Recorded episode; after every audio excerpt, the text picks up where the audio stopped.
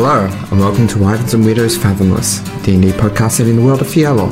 I'm your Dungeon Master Darby, and joining me as always are Eddie, playing Tibble, Mitch, playing Neris, Joe, playing Alton, Jake, playing the Fishman, and Laura, playing Rue. Let's jump into it.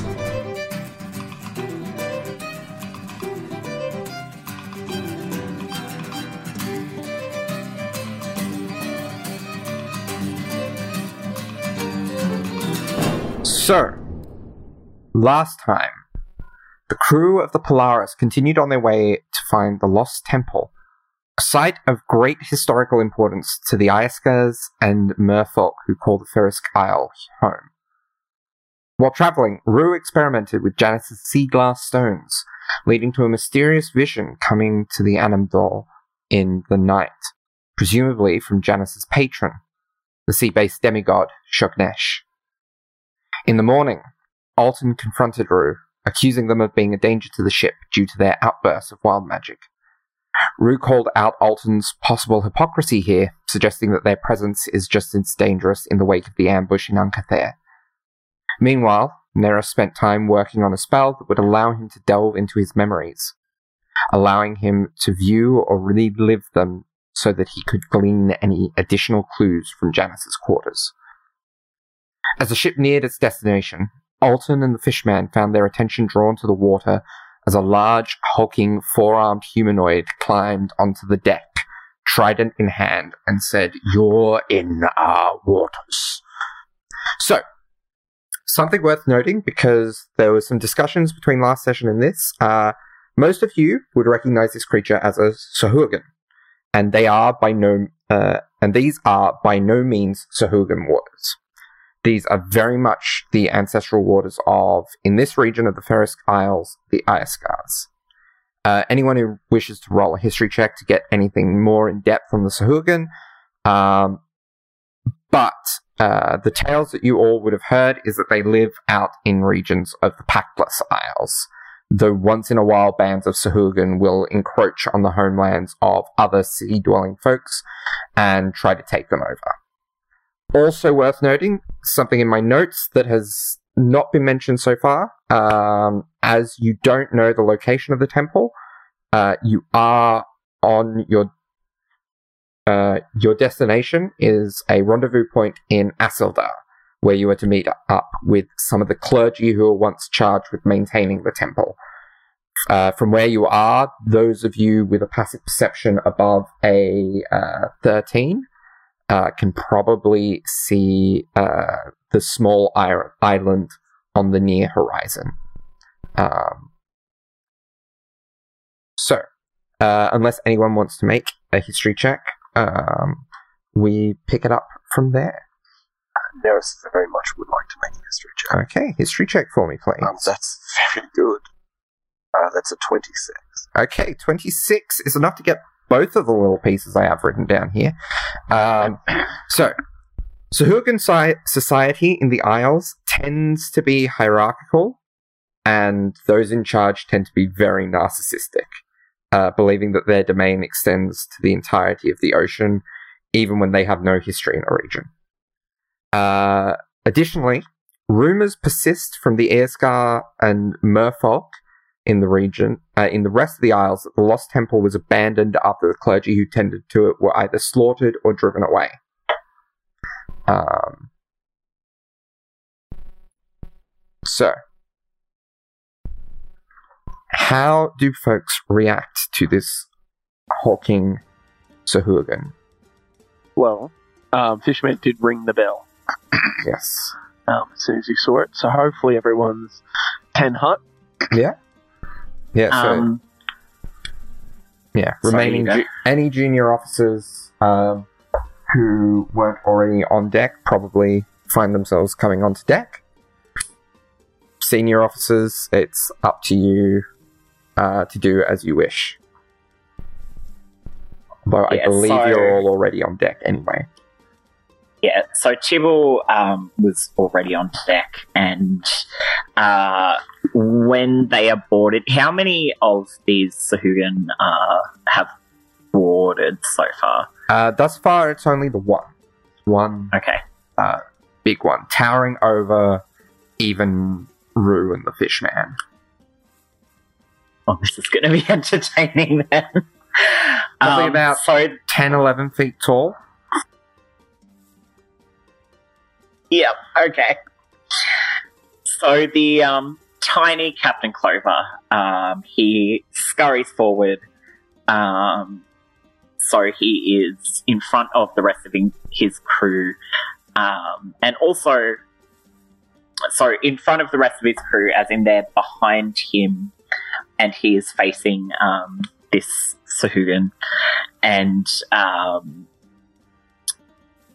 he once he scurries forward, he stands up straight and he's like, um, ah, sorry, I have lost my accent. It has been a little bit since we've recorded. Ah, good, uh, good afternoon.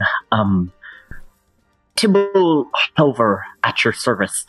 Apologies, we didn't mean to intrude on your waters. Um, is there any chance that this is something we can discuss? Uh, didn't mean to take any offense, Mr. or sorry. I'm I'm not familiar with your race. Prince Wade. Prince Olmec Wade. oh, and Tibble kind of bows lowly with a flourish. Prince Olmec, I beg your pardon. Um, do you wish to discuss things? Uh, we may wish to discuss maybe a trade or a path through. We don't wish to disturb you. We're just passing through. What is your destination, Landwalker? Um, Darby, remind me because my brain is absolute static tonight. At this at this point in time, Asildar. We're headed for Asildar. Have a few um errands we have to do there. That hive of sniveling cowards. You have business with them. Of a sorts, we uh, have to ask a favor of them. As I said, we're tra- we're mostly just traveling through.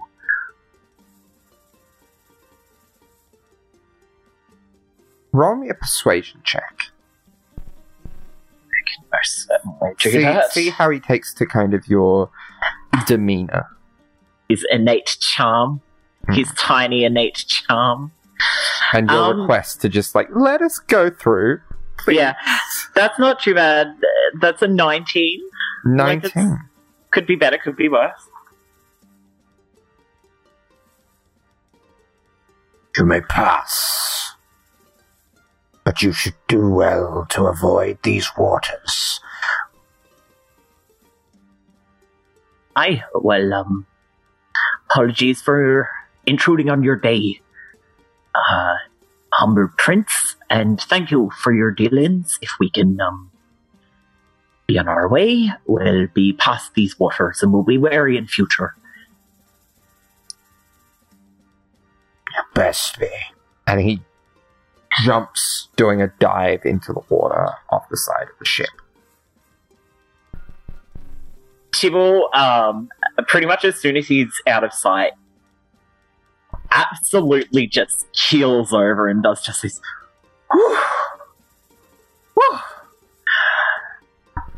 Did you see the size of that one? Could have crushed me in a step. Uh, crew onwards. Um, let's get out of these waters, quick, quick, smart. And ship continues on towards the uh, the island of Asildar. That's the end of their captain. Tibble's still kind of panting, and he's got his like hands on his little mouse knees, and he's like, "Ah, "I thought you lot were tall. this is ridiculous." Yeah, yeah, this crew and the people we meet keep being just unfairly told it's true. something tells me that won't be the last we um we hear from that prince. So, uh, lookouts, keep your eyes to the waters, please. Just let's hope we don't get taken by, by surprise next time. Well, it has to be the last time we encounter them, because you promised them we were passing through. Aye, lad, but um, I'm aware of. There's a certain political entitlement within, um.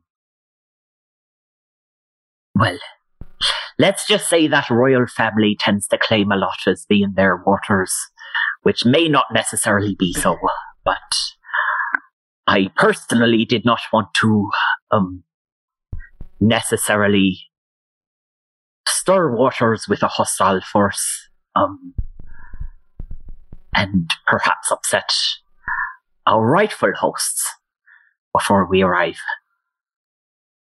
Why did you assume they were inherently hostile? And why do you assume they are not the rightful hosts? Whether you are correct or not, that is not of import. Well, that's also partially why I've made the promises that I have, lad. Because we don't know what's happened in these waters since I was last here.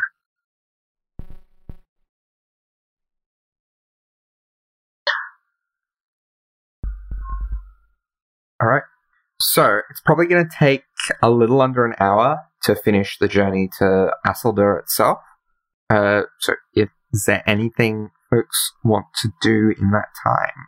Um, Neris, if we do have a little bit of time, um, now that he's come out, um, and it should be noted that he came out um, on hearing the bell in a little bit of a hurry um, and was still, um, as he essentially emerged onto the deck, you can see him putting a um, like a handkerchief or a piece of cloth uh, into his pocket, which the keen-eyed of you will notice has a little bit of blood that he's just wiped from the end of his nose um, that he puts into his pocket.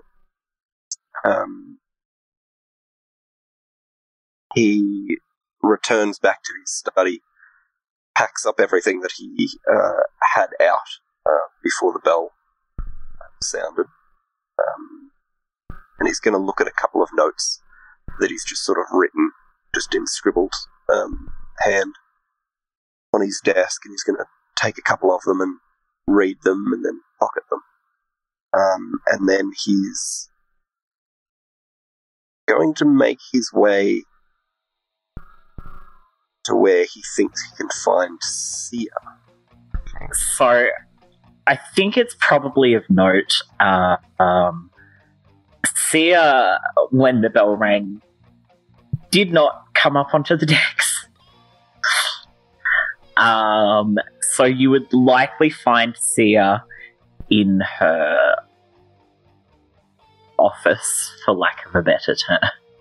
The Neris will uh, approach and knock on the door. Um, being a junior officer, are they sharing quarters with anyone, or do they have their own private quarters? Uh, the junior officers share their quarters. If I'm not wrong, Sia has like an office or something near the mess Yeah, hall. so Sia, Sia Yeah. has the medical cabin as well as Yeah, that's what she takes as her office. She also sleeps there. Um, then yeah, I would um, find Sia wherever Sia is. Um, just sort of gently knock on the door and get their attention. Um, so Sia, um, as you would know, Neris, having been on the ship for a while, or um, for a fair while, uh, is a fair bit of a recluse, um, and a fair bit odd. So after you knock, um, there's this moment, um, probably, and she's only been on the ship for a year, and you've seen her maybe a handful of times, like had an interaction with her longer than just in passing. Um, and so you feel this odd sort of tickle on your brain. And then after a moment, you hear very light footsteps and the door swings open.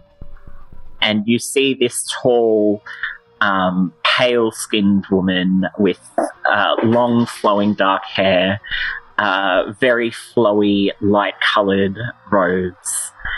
And you hear. Ah, Neris.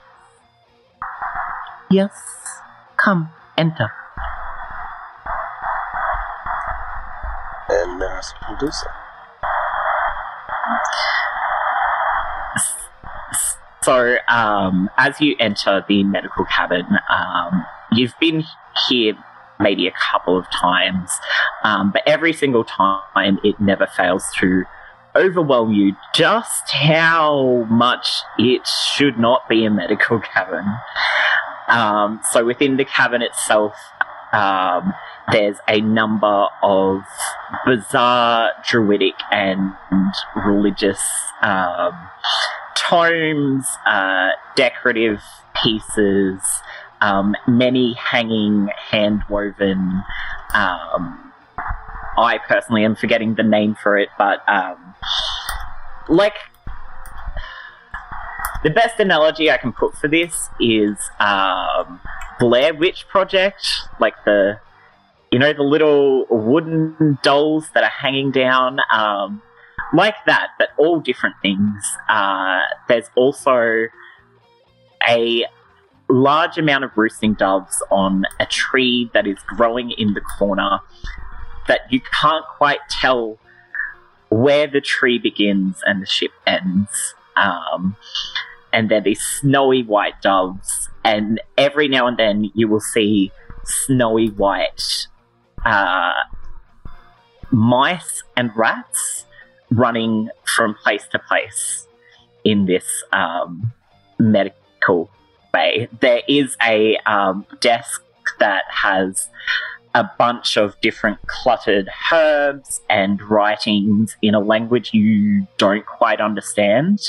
Um, and there's also this round bed that is draped in sheer uh, silvery uh, cloths with like a sheer silvery curtain.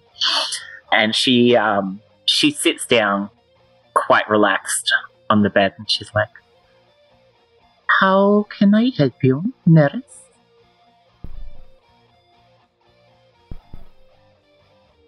I'm not entirely sure if you can, but it's a good opportunity to try. Firstly, for um, business sakes, we are arriving shortly at our destination, Oh, and mean- where would that be? you're not aware of what our current mission is. No. You've not paid attention to the briefings. No. Why would I need to?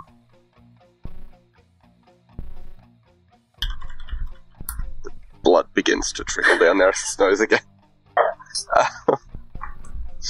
Which Neris doesn't really pay any mind to. Um, regardless, there may soon come a time where your services are required again. In the Oh, healing that's nice. area. It is wonderful to have someone as gifted as yourself, but It is unfortunate good that we be require needed. these services. Do you require healing, Neris?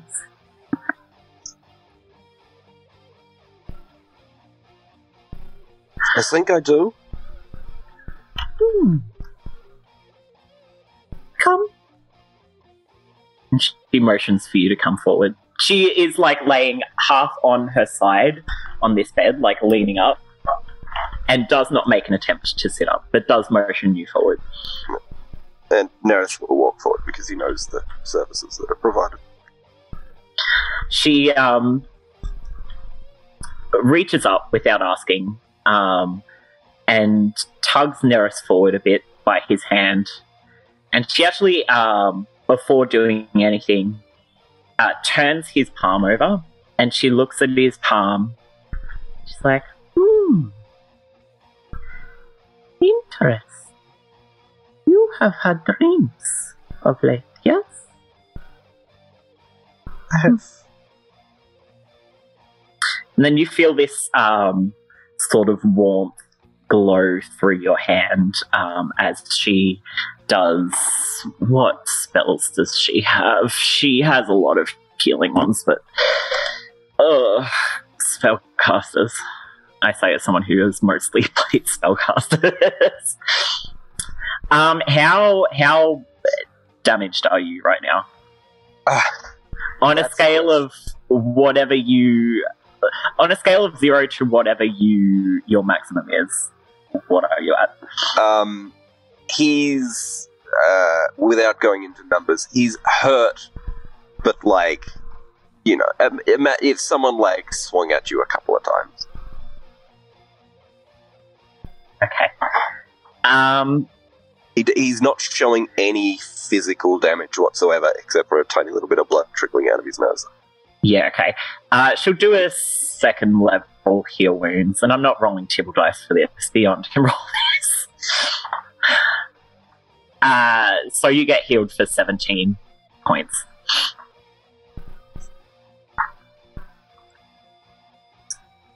Um, Neris will feel that uh, it's a familiar warmth, but still odd to him. Um, but he feels it kind of uh, go up his hand and into uh, his body and kind of dissipate. Um, I will also note the feeling of Sia's magic, it feels intrusive on the brain in a way that you can't quite put your finger on. Um, now, you in particular, Neris, you would have done the background checks of most of the more recent hires, Sia. Um, being one of them, and you would know um, that Sia, while appearing human mostly, um, is actually a dream touched, which is basically the Fielor equivalent of a Kalashtar. Perfect. So Neris is going to feel that odd uh, healing spirit um, sort of cleanse some of the damage that he's done to himself this morning. Um, and he'll kind of almost involuntarily twitch at the, the tugging on the brain that he feels.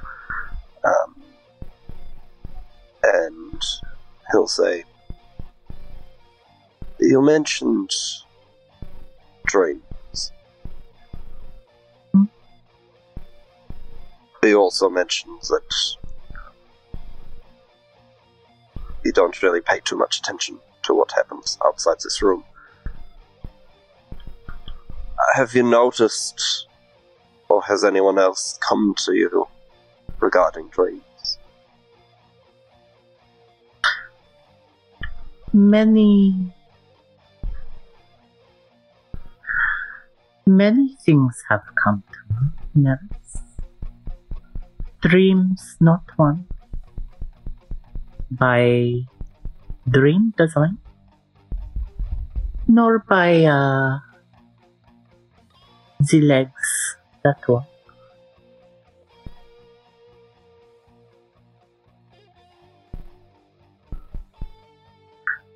Are you asking about your dream? Perhaps. I'm able to decipher my own dreams. What I am curious about, though, there seem to be several individuals who are all having. Going to continue to use the word dreams. That have some element of foreshadowing to them. Now, one person having that is curious. But three, four, who knows how many? Oh, you mean the visions? Yes, I get the visions. I cannot dream. I live dream. I cannot dream. But I perceive.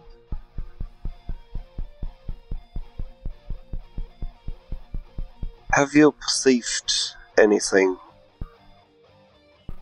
as of late that you believe to be not of your own mind, potentially dangerous to yourself or the people yourself with? Hmm. Danger is a funny word. Many things not are funny at all. dangerous. No. I can show you. If you desire. You would show me your own vision.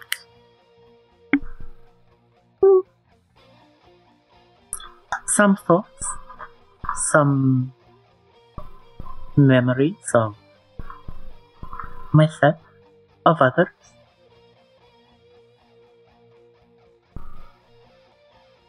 There any recent ones to pertain to what you would understand to be my understanding of safety? I think so.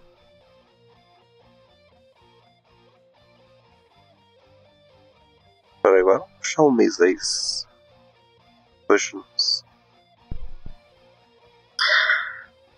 So, a very odd thing begins to happen to you. And you feel a feeling that's slightly familiar, but also slightly not. and it's. You can recognize that this presence is Sia but it feels very different um, from, I guess, anything that you've felt before. As Sia begins to mind link with you.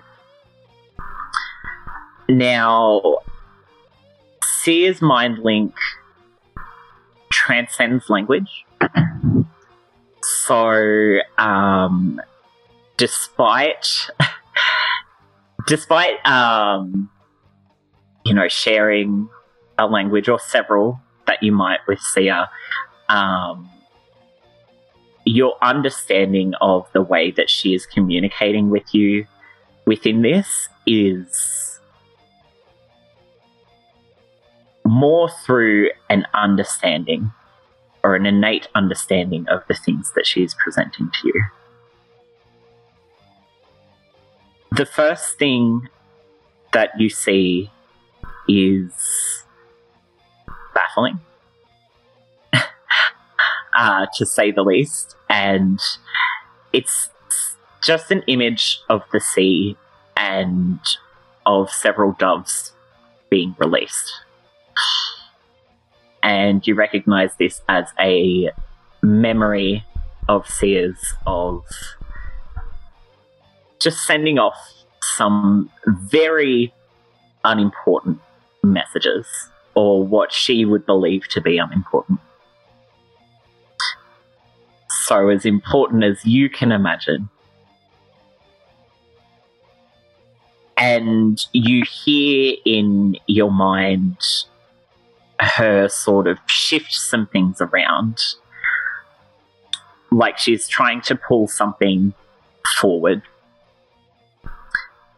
And you see a few days go. You see a large and beautiful beast, um, almost godlike in nature, singing such a beautiful song while a storm rages around you. And it takes you a moment because you're seeing this through Sia's perception. And you can hear this beautiful song coming from her as well. And it's like they're singing together, and the song from this creature is mournful but warm and strange. And the creature feels confused by what's happening and this song that is happening. But angry, but not at Sia. And then you realize that Sia mind melded with the dragon turtle.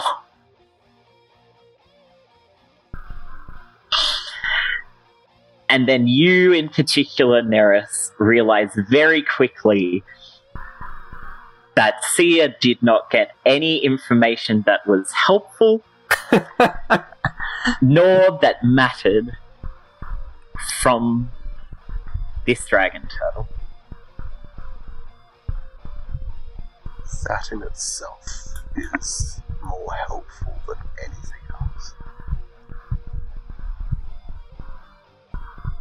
And I think Neris does sort of be a little bit more confused at the start. And then on seeing and understanding the connection that took place. Just nods slowly. When Sia feels your understanding, she slowly withdraws, and as you sort of come back to, um, you see she just has this whimsical smile on her face, and she's like, It's beautiful, no? You have such a connection with the world around you.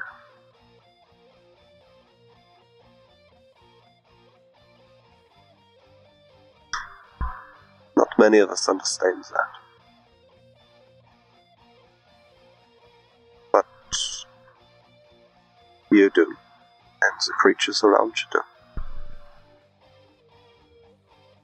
I do like my creatures, she says.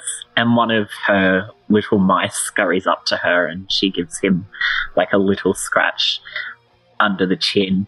You do recognize both the irony and also just something a little bit wrong about the fact that Sia keeps pet mice on a uh, ship that is captained by the captain that you have.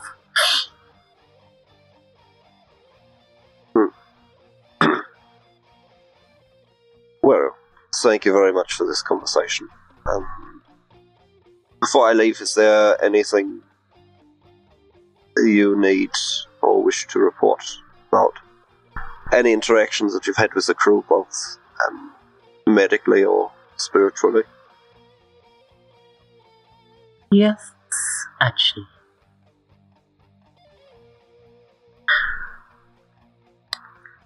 I think that, um. Now I could be wrong here.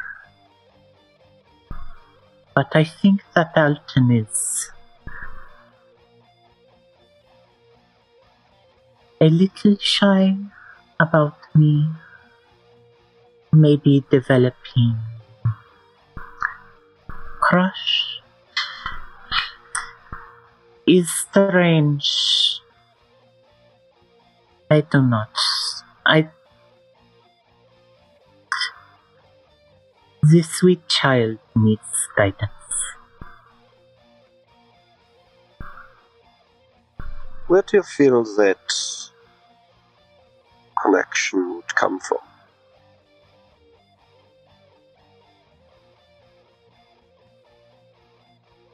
Maybe. Maybe that connection is from feelings of inadequacy. Maybe from needing a mother. I cannot truly know. Alton does not come to me with health issues due to his uh, fancy for me. I think.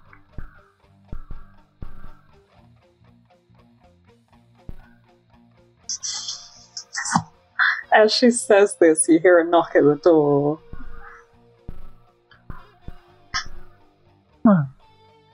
There's like Sia, are you in here? Alton, you would feel this prickling, not quite probing, but a feeling in your mind. He has been summoned. His knocking just kind of turns to like he just kind of like thuds his um he just like one last knock that's just kind of like a thud against the door as he hears this and his he feels that sensation in his mind just extremely angry and also very uncomfortable and then he'll swing the door open I Oh, hi. Oh, is still laying in that exact relaxed position on this bed, like fully. Uh, she looks almost angelic with these robes floating around her, um, with doves surrounding her. Um, Alton, child, so what yeah. brings you? Uh, well, And- Neris, you would hear in, well, feel more in your mind um, an understanding of a come back anytime and you're welcome. and a nice to see you.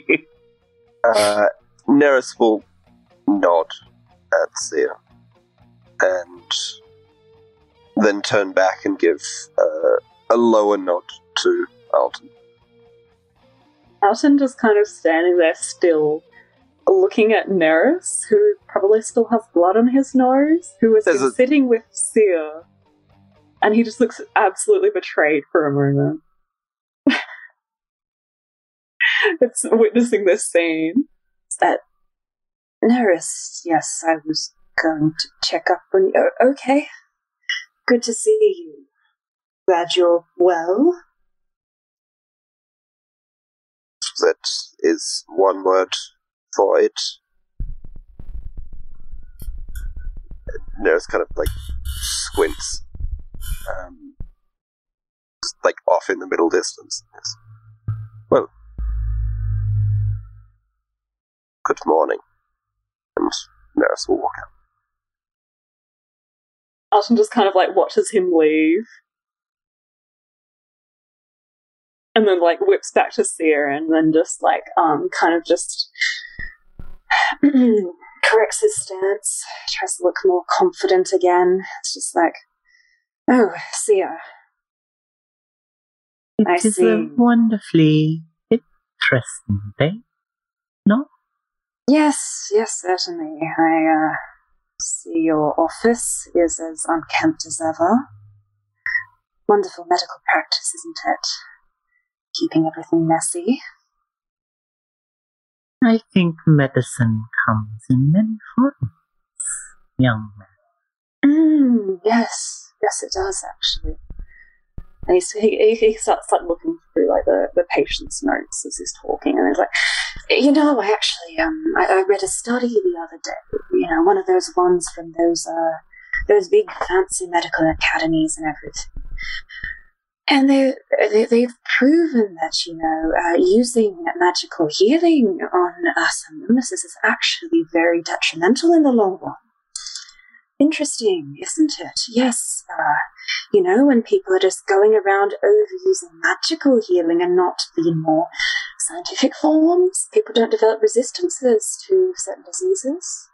They run rampant in society, and in the in, and then more people end up dying as the diseases go stronger.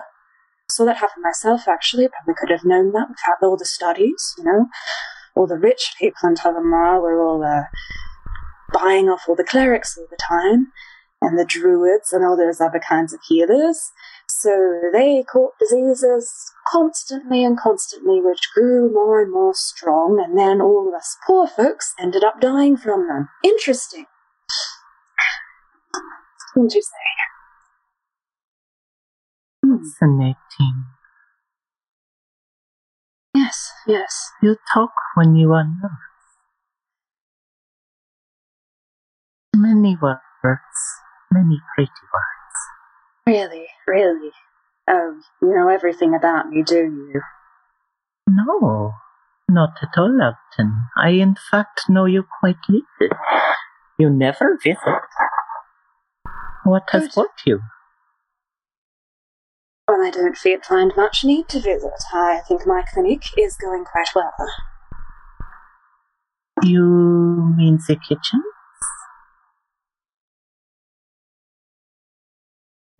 My side job is going fine too. Well, Just looking through, I see you didn't update on whatever was wrong with. No, no, you didn't write anything about what was wrong with Neris. Hmm, interesting. Yes, the patient record's not doing too well. Neris's conflict is more of heart and mind. Things you are still young and learning yourself. I think. Excuse me, how old are you? Why would you like to know?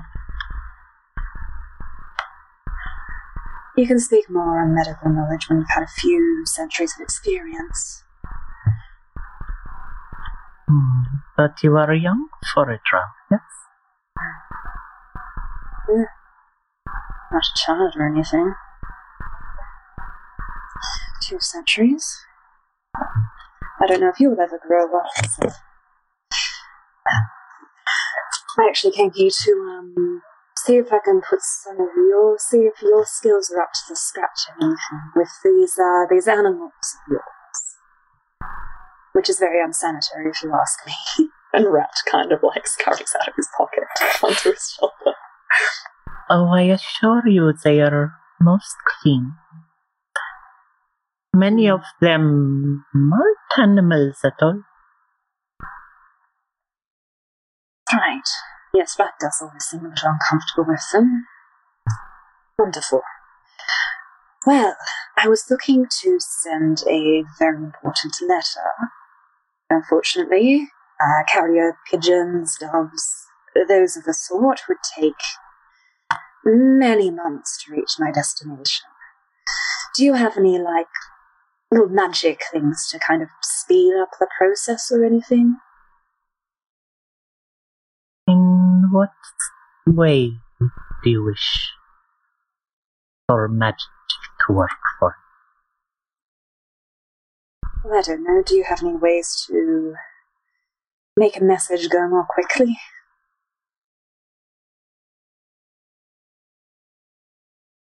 Alton, my children, kind of gestures to her rats and to her doves. they help because they are kind, because they want to. They are not lackeys or slaves or for for magical forcing or to be rushed. Time is well, time is long, but it is also over far too quickly to worry about small things like when and where. Interesting stance for a medic to take. Time's always the utmost importance. But I see if you uh, if you can't get the job done, then that's all right. I just thought I'd check. I'll see what we can do at the next port we stop in. There are many other spellcasters on this ship, Elton. Many who work in communications, many in transmutation, many in different forms of magic. Why come to me? Well, I thought you were the expert on the, uh, you know, communication frontier for your carrier birds. Is that not- Your friend Rat. Yes. Do you become expert in rats because you are a friend with Rat? Can't say I'm an expert, although I have studied rat. Rats and their care and their biology. And my children, they help because they want to. But that does not make us experts on communications. My magic is specialized in helping Elton. Not in the words, not in speed, in giving the help that is needed. I see. Well, good to know. I do quite enjoy that you found an excuse to come talk to me, though. He just looks disgusted. Believe me, I try to avoid it. Oh, I believe you. You do not have to be shy with me, Alton. It is okay for strong feelings to amass when you are trapped on boats such as this. But I need you to know that while I am flattered, and while you may be still unpacking the feelings you have inside you, that um, I'm. I'm only attracted to women. are you fucking kidding me? Are you being? Are you actually being serious right now? Where? Where did you? Oh, I'm. I'm not attracted to women at all. So you've got no worries on that point, and I would.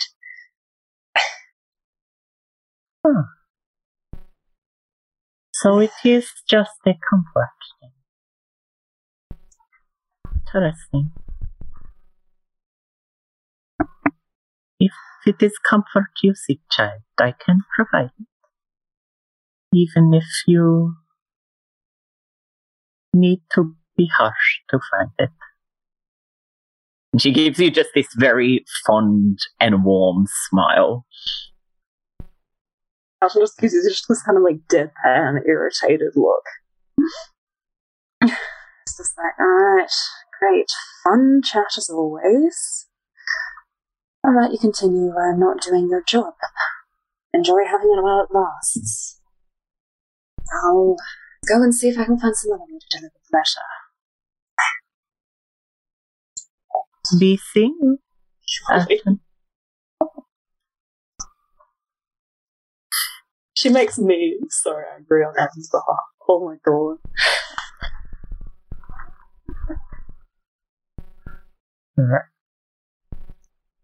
Anyone else got something they want to cover?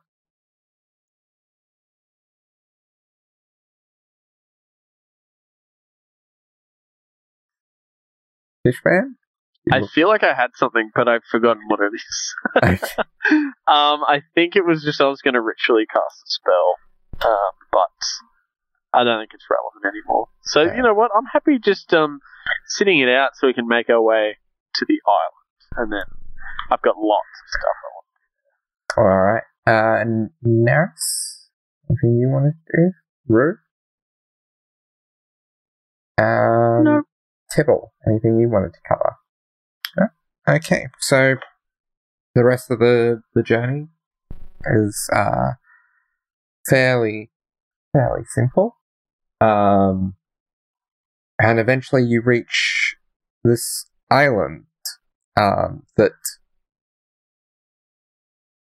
strangely looks quite bare, other than a small uh, boarding house.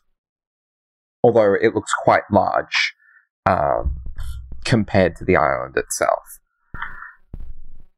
Most of you, other than probably Rue, would be aware that this is a uh, basically a, a an onboarding point for the true uh, civilization of Asildar, which is actually based underwater. Um, and as um, so, who would be uh, taking a boat out to Asildar itself to to make the rendezvous? Fishman, I see. From Jake putting his hand up. Would it? Tibble. Yeah. Yeah. Neris would probably reluctantly go along as well. Uh, Alton and Rue, would you two be going along? Rue would go if they were asked. Otherwise, yeah. They're just standing, staring out in- with interest at the um, surroundings. I think Tibble most likely would invite Rue along um, when uh, I guess after the events of the morning, um, Tibble would find Rue and um, be like, I know there's been a bit of excitement these past couple of days, lad, so I completely understand if um if you don't wish to come along, but I believe that Neris is joining us to um, see this great city, and there may be a great amount that you may learn out of it. What an interesting opportunity. I would be most interested, as long as other parties are not opposed to this. I would be delighted to go along. I have never heard of a place like this. The crew have been saying there is a land, that there is a city underneath the water. Aye, lad. There most certainly is. It's fascinating. Well, hmm. I beg me ask, pardon me asking, but will you be functional underwater? Luckily, I have had past experience. I can move underwater, and I don't need to breathe like you do. Oh, perfect. So you'll likely fare better than most of us then. Perhaps so. You must be very good at holding your breath. A Oh, I very do try. admirable skill to have. I would love to come along and observe, if I may. And Rue kind of like um does that little like little hands like kind of like primly laced together sort of thing that they do. I'm sure down your.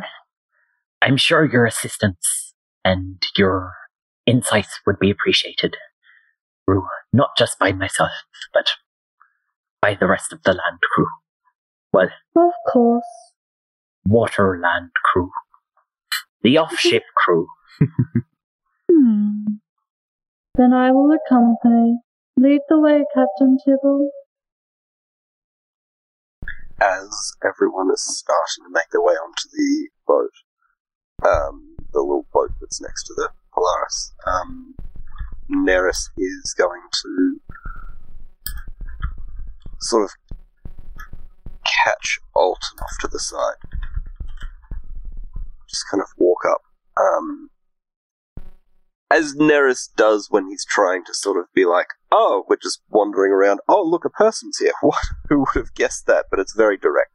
Um, Neris approaches and says, Alton, will you be joining us on the island? I don't expect it will take very long, and we will be returning to the Polaris shortly. Uh, I don't rightly know, because I was just going to see if the captain wanted me there. Well, I will uh, leave that decision up to the captain then, if that is your will. But then Neris will kind of look around and make sure there's no one like super close. Like, if you wouldn't mind if you are able to. Are you able to just very quickly give me just a small amount of healing? Oh, of course. Uh, oh, yes, of course, of course. Uh, what's wrong? Uh, no, still not good. Uh, there is. Uh, I. Hmm. Uh, Neris starts to say what happened and then uh, stops himself very quickly. Um, I had an accident this morning. I see. Uh, nature of? I hurt my brain. I'd very much like it to not hurt anymore. Okay. Did you did you hit your head or were you just? Something hit my head. right. Okay. I'll I'll do an examination. and he'll just start like going through like um I guess like neurological things or just like asking further questions. Trying to figure out what's up. So there's no, There's uh, no- like physical damage other than the fact that his nose was bleeding a little while ago. Um, and there's like a little bit of dried blood that he's like wiped at a little bit, but it's still there. Alton like cleans off the blood and stuff. Um, Are you actually down any HP? um, no, You spiritually get 15 HP. I don't know, yeah, Alton like is just trying to go through a couple of things. Maybe he'll give you a painkiller if you need it. It's like, uh, there we go. I, I think you're all good. Let me let me know if anything's still wrong. perfect. I uh, I feel better already. Thank you very much for your uh, skill. No, of course, anytime. I, uh, I will always do my very best. Just to be the medic. That is Of course you will. And uh, content, Neris will wander onto the the longboat that we have. Um, and quickly, as Fishman boards, he will go and look for Neris and be like, Ah, yes, there you are, Neris. um, I have a favor to ask. Um, I am after some ingredients, some components, if you will. Um, if you happen to find upon them before I do, would you please maybe require some for me? I'm after, and he gives you a list, but he will also say, um, I am after some magical ink and spell ingredients, specifically these ones, if you would. Um, yeah, that's it. Um, Um, and, and you'll see down the bottom in uh, with a whole bunch of like working out and scribble, um, the working out to eventually lead to 150 GP. perfect. Uh, well, Neris will open his mouth uh, to sort of question something, see the calculations down the bottom, do a couple of little mental notes to figure out if the calculations are correct, and then we'll close his mouth, give a nod, fold the paper, put it in his uh, vest that he has. If you feel like it'll be, if you feel like it'll put you out, I can give you some funds now. But I will pay you back. Perfect. That is all I need. Is there a time limit for these? Absolutely not. Whoever gets it first. Right there. The other is null and void. Of course. Cool. And then yeah, he'll pat him on the back, and then he'll board the boat with the others. And if everyone's on, he'll probably be the one to start lowering it. Um, Tibble, just before the boat starts to be lowered, he um, calls out to Alton, who I can only assume is skulking emily on the deck to see if he will be asked along. And he's like, Alton, ladder, you're not coming? Oh, I, I guess so. Uh, Come on, lad. good to have me here. All In the boat. then. Oh, okay, sure. Top, top. and he'll hop on in, and he'll probably like be like, mm, like look at his letter and be like, oh yeah, okay, I can, I can do that. Can't do it without our field medic, can we? No, of course. I mean, there there can be danger around at every turn. Perfect. I think you'll like this.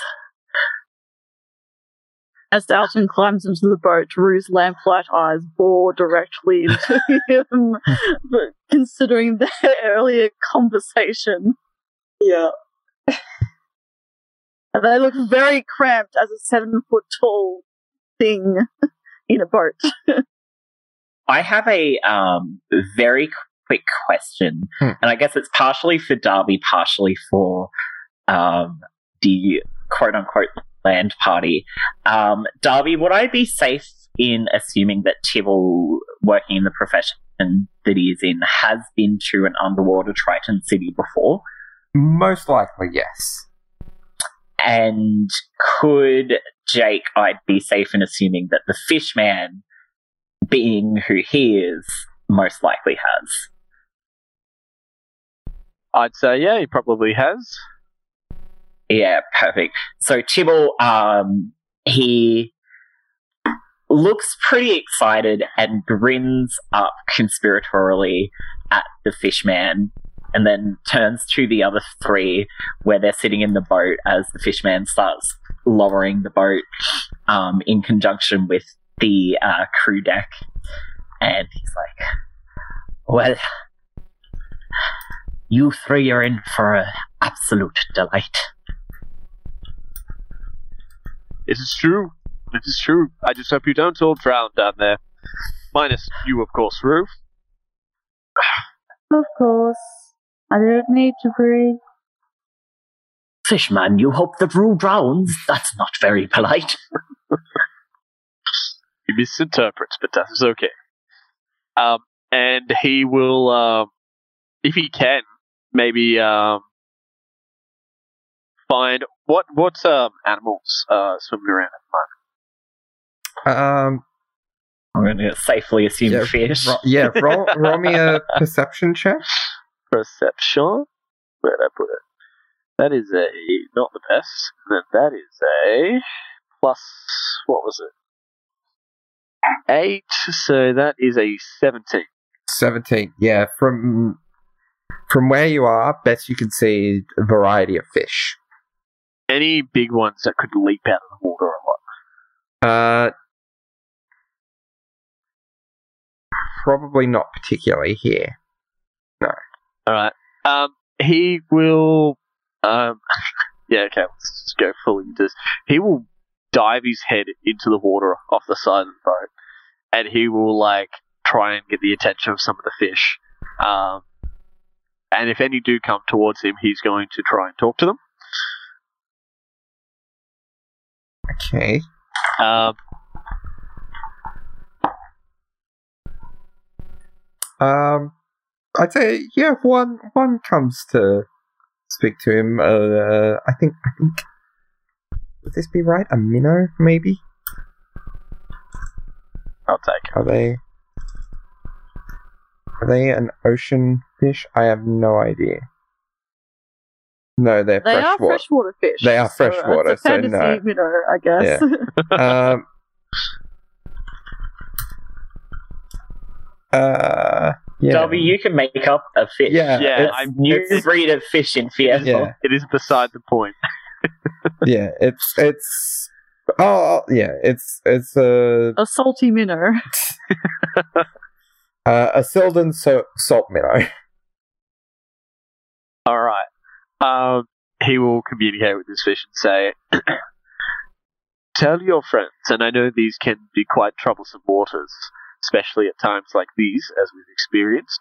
If you see danger, tell your friends to swarm on them, make splashes, noises, and help will find your way, especially around this ship." Okay. Um. Yeah, I guess roll me a. with the direct intent of making it more obvious if someone's trying to sneak aboard the ship or come close. roll me an animal handling. I guess. Oh, I'm so lucky with these ones. Um, so that is a not too bad actually. That is a tw- twenty-two. Okay. There seems to be an understanding. Excellent. Darby, I And need then- to hear you voice a fish. Um. I need to hear I- what a fish sounds Can like. you? Well, Fishman goes. None of that is coming through. of that That's came over all. the. No, it's all. None of it came cancelled out. through. to transcribe. Pop, pop, pop, pop, pop, pop, pop, pop, pop. Okay. None of it came through, but Tibble can understand it completely. Yeah, I'm just double checking whether Fishman can understand what they're saying back to him. Um. if Fishman can't, Tibble will translate. Hang on, let me let me find let me find the exact thing. Again, I didn't want this to take up too much Yeah. time. It was just meant to be a funny joke. But You have no special ability Uh, to understand them you can return. communicate you can communicate simple ideas with beasts that can breathe water. Uh, Tibble can, simple ideas. because fish are And- small creatures. And I can also, if I let me just check if I have it as a uh, spell, I can communicate with speak with animals. There we go. Sure, he casts speak with animals. okay. Um. Swam, swam, danger, swam, swam, and it goes swim, swim, swim, and swims off. Swim, swam, swim. Cool. Uh, Fishman like flicks his head out of the water, um, trying not to wet everyone around him, but you know it's inevitable. Tibble gets Um, drenched. And um, yeah, he'll start rowing. Um. Yeah. Tibble will row with the other oar. So And while we're rowing out, Rue kind of looks very like looks very pensively towards the water and goes, "Seek." As they stare down into the depths of the ocean as we row along. All right. Um, so, as you reach the small island of Asildar, you see a uh, Iaska figure, um, a lot more human in appearance um, than you would expect, comparing it to Fishman um, as a more literal fishman. Um, the Askas are much more like uh, what you would expect of a traditional idea of a Triton. So very uh, blue green skin, uh, green hair. Um, this one in particular has a uh, a, a fabulous green moustache. Um, and is dressed uh, quite well, um, and is a little little portly. Um, is about average height, and has a bit of a jovial demeanor to him. Um, but there is uh, kind of cracking through that jovial demeanor a sense of urgency, you might say um, concern? Not sure.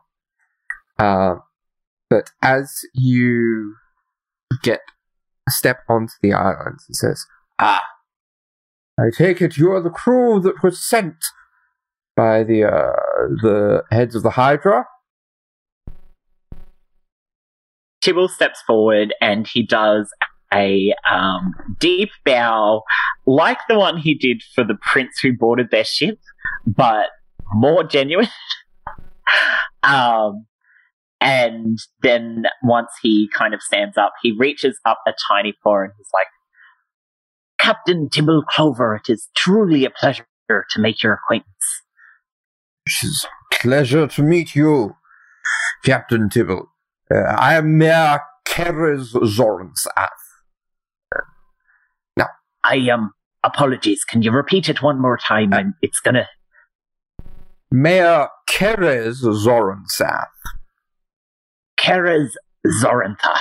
Am I getting that Uh, pronunciation? Zoransath. Oh, Zoransath. Apologies, Mayor. It truly is a pleasure. This is uh Rue Friday. Uh Neris Solizanti. Out in Bainren and well, um Fishman. Greetings. Uh, which of you, uh, may I ask, are capable of uh, sustaining yourselves without, um, without air, surface air? Uh, Fishman raises his hand. Me, Aye. sir.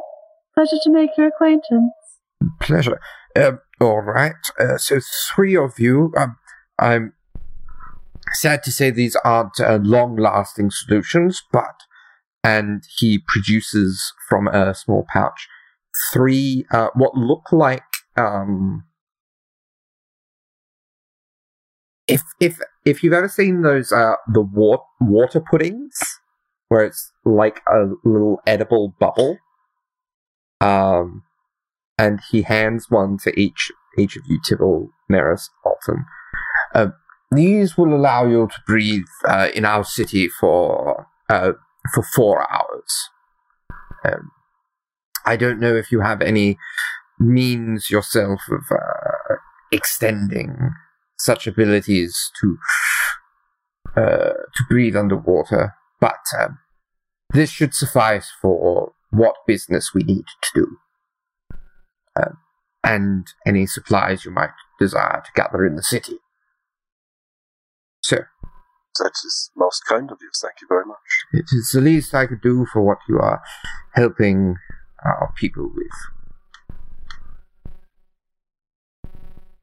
As Neris said, we are most grateful, and um, the extension of, well, those of us that aren't skilled enough to breathe underwater, um, we have our own means of, but we very much appreciate this gift.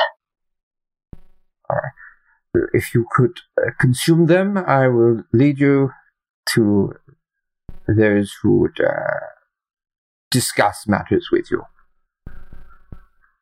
Tibble scarfs down his water pudding.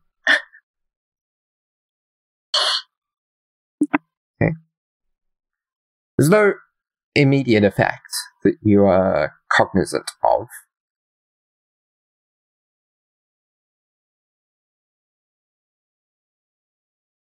No, Might I ask a quick question? of course. Is there a matter of urgency with this, or do you mind if we have a look around? Uh, I would prefer that we would discuss business before you took to looking around. Um, as Of course. after discussions, you might find you desire further looking around. But uh, yes. we'll discuss first, and you should still have plenty of time uh, remaining. These little uh, charms. Uh, Neris and Alton, do you consume the uh, the water puddings? If the need is there, we shall. Or Neris shall. I think Alton will be looking at it with like extreme trepidation, and we definitely like see what's happening to um, Tibble. Keep an eye on that. Yeah. and just kind of like inspecting it and just yeah, not feeling great about this. There, yeah, there are no negative effects on Tibble.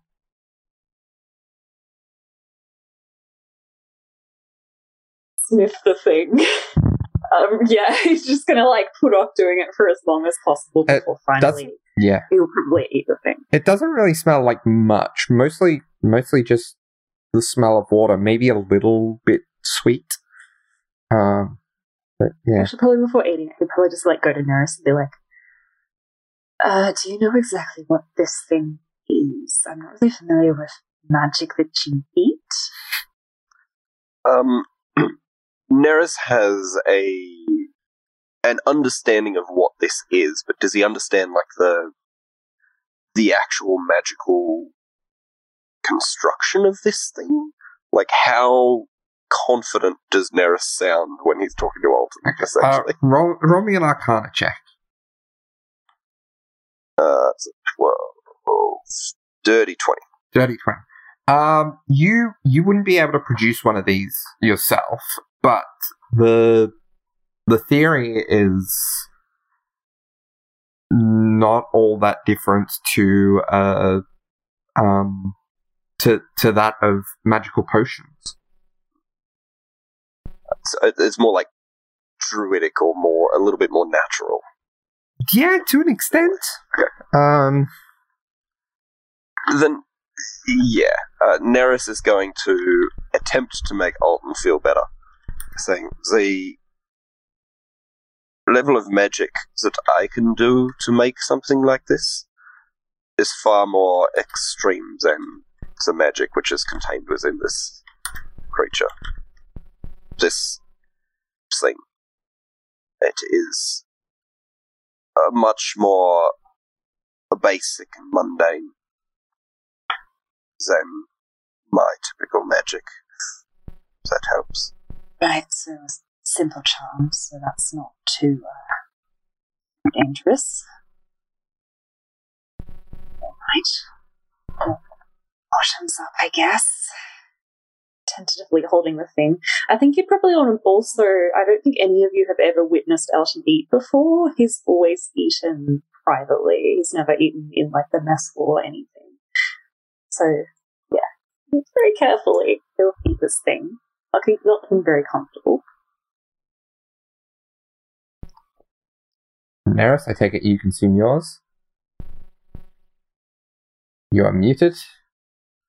Can Neris like investigate his to see like if there is some sort of like just to get an idea on if there was a purely arcane way to replicate something similar? I think I think that would be covered by the Arcana check you've already done. Um, Okay. Like in theory, there'd be a way of of creating something like this arcanely, um, whether it is a potion or another, um, like more like the the water pudding. But like, yeah, you're not sure how you do it. Okay. Um, Something to think on then. so Uh, and Neris will down it. Yes. So everyone has consumed uh, their their charmed uh, their charmed goods uh, that needs to, and everyone is capable of breathing water.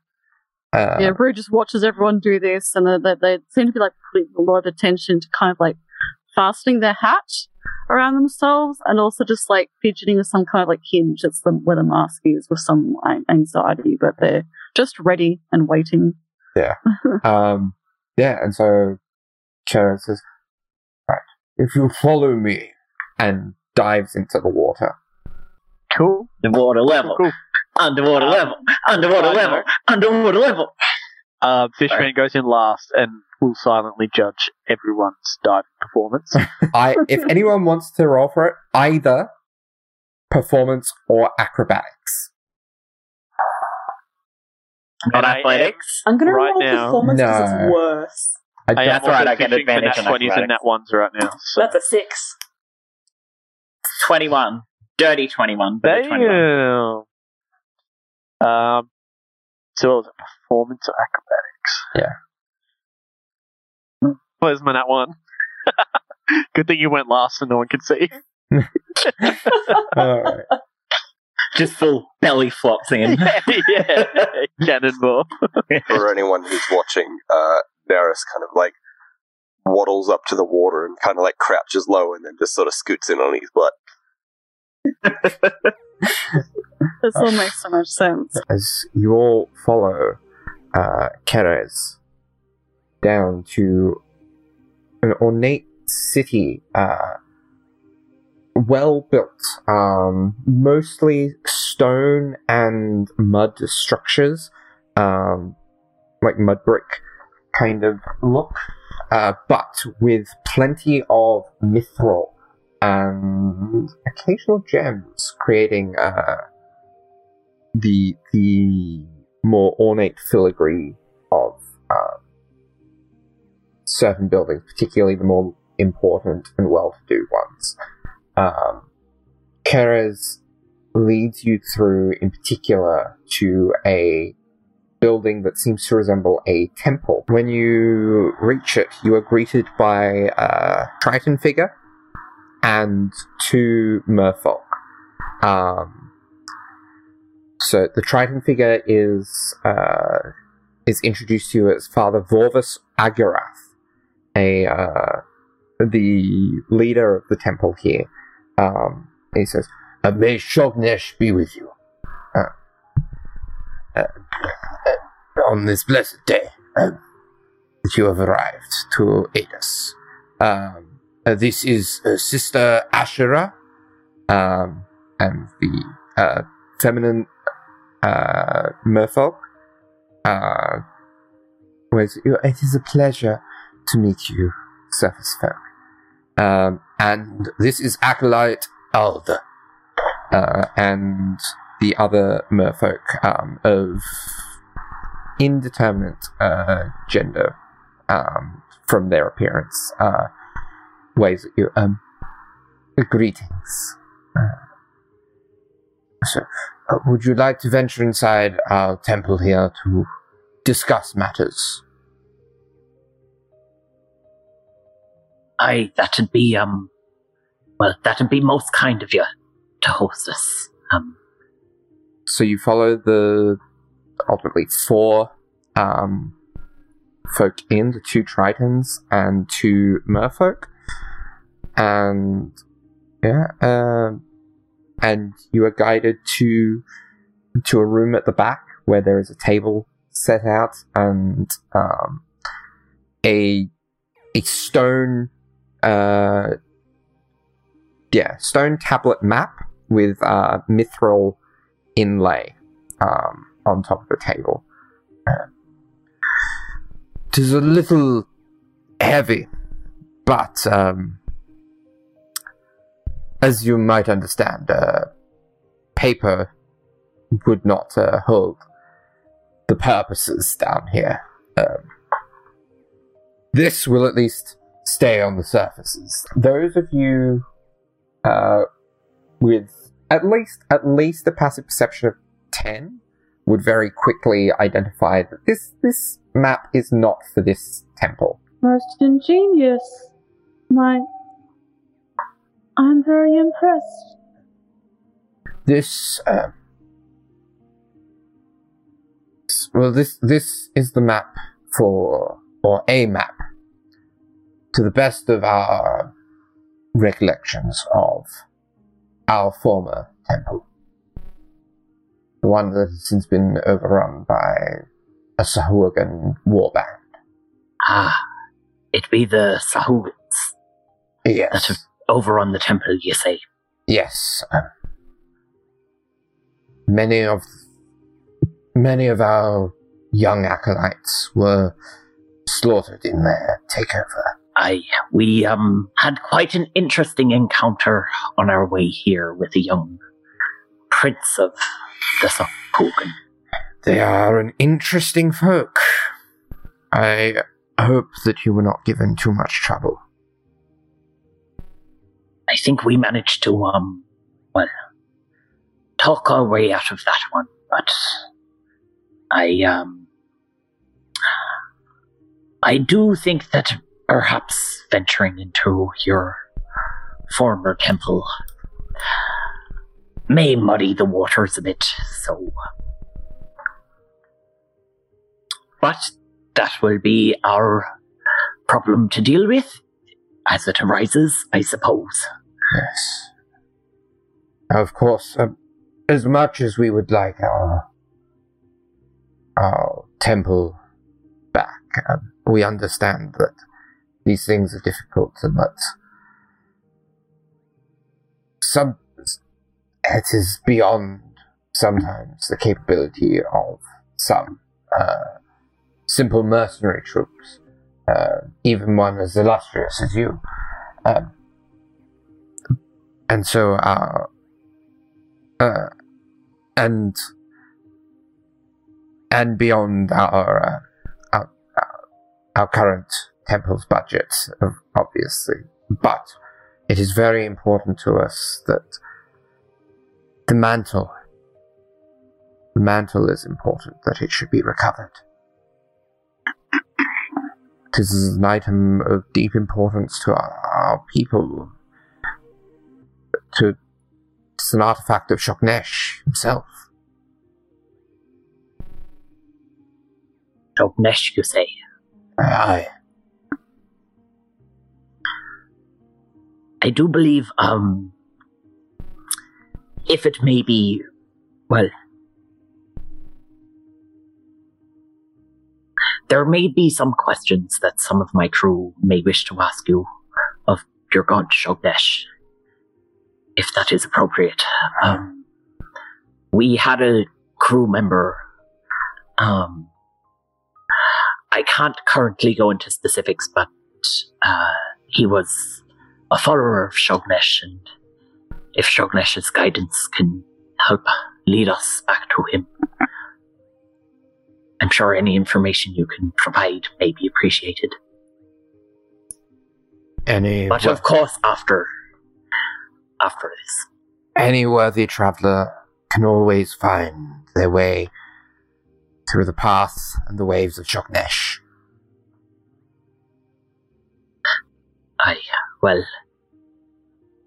my friend was a worthy traveller indeed, from what I knew of him. So, I can, um, first hand confirm your claims there. I'm glad you think so. Uh, if you have any questions, I would be more than delighted to answer what I can. This relic. I know they come in all shapes and sizes. Is this something that can be easily retrieved? Do you have a description? It is a mantle, um, a deep blue in colour, um, with trims of fine mithril, uh, carving out the uh, depiction of waves.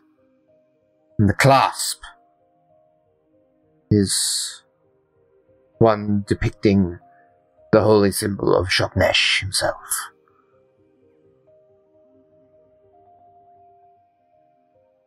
We'll be sure to find it. Apologies, the symbol of Shognesh is. Uh, I am trying to recall. Can you remember it all, Laura? Would it be on the map as well? Uh, it probably would be. Give it. It's probably like some kind of like tentacle spiral Yeah. or something, a particular like arrangement, I think. Yeah, I think. Yeah, I. Yeah, I don't know if I had anything in particular specific. Um, so yeah, it would probably be like a. Um, al- almost like a compass point made, um, from a ten- like a tentacle in Yeah, the that- that depiction of right. a of a compass point like, from a map. And this mental um, um, sure it has most likely been moved, but where did you keep it? It was typically worn uh, during religious ceremonies by the high priest, uh, who was among those slain in the takeover.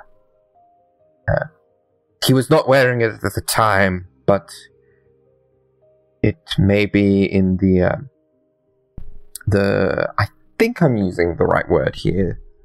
Uh, the vestry. Yes.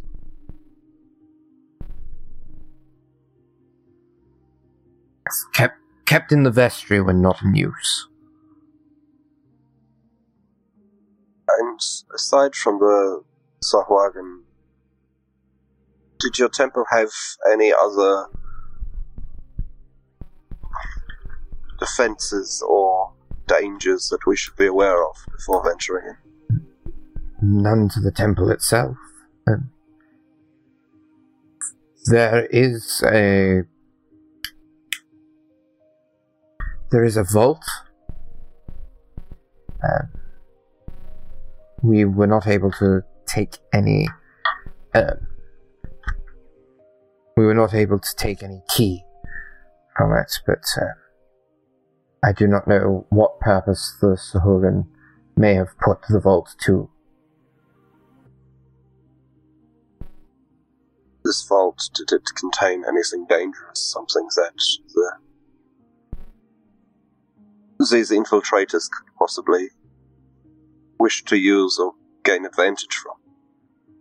No, it was simply a temple built uh, built upon a, a place of, uh, of old significance to those of us who follow Shognesh.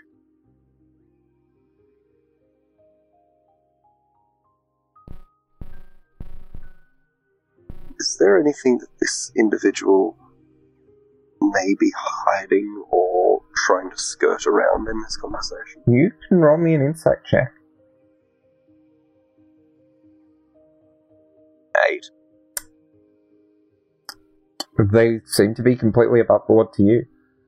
There's there's no like ticks or tells or anything. I guess Alton will step forward and be like, um, uh, sorry to ask something so ignorant and simple, but, um, what exactly is Shognesh? Uh, what. What do they preside over? Like, what, what does their worship entail? Sea, the waves, the, the primordial water, the beasts of the sea. Shognesh is lord of all that uh, touches the waves. Now, I will be the first to admit Shognesh is not one of the one of the first gods, one of the prime, or one of the usurpers, but they hold some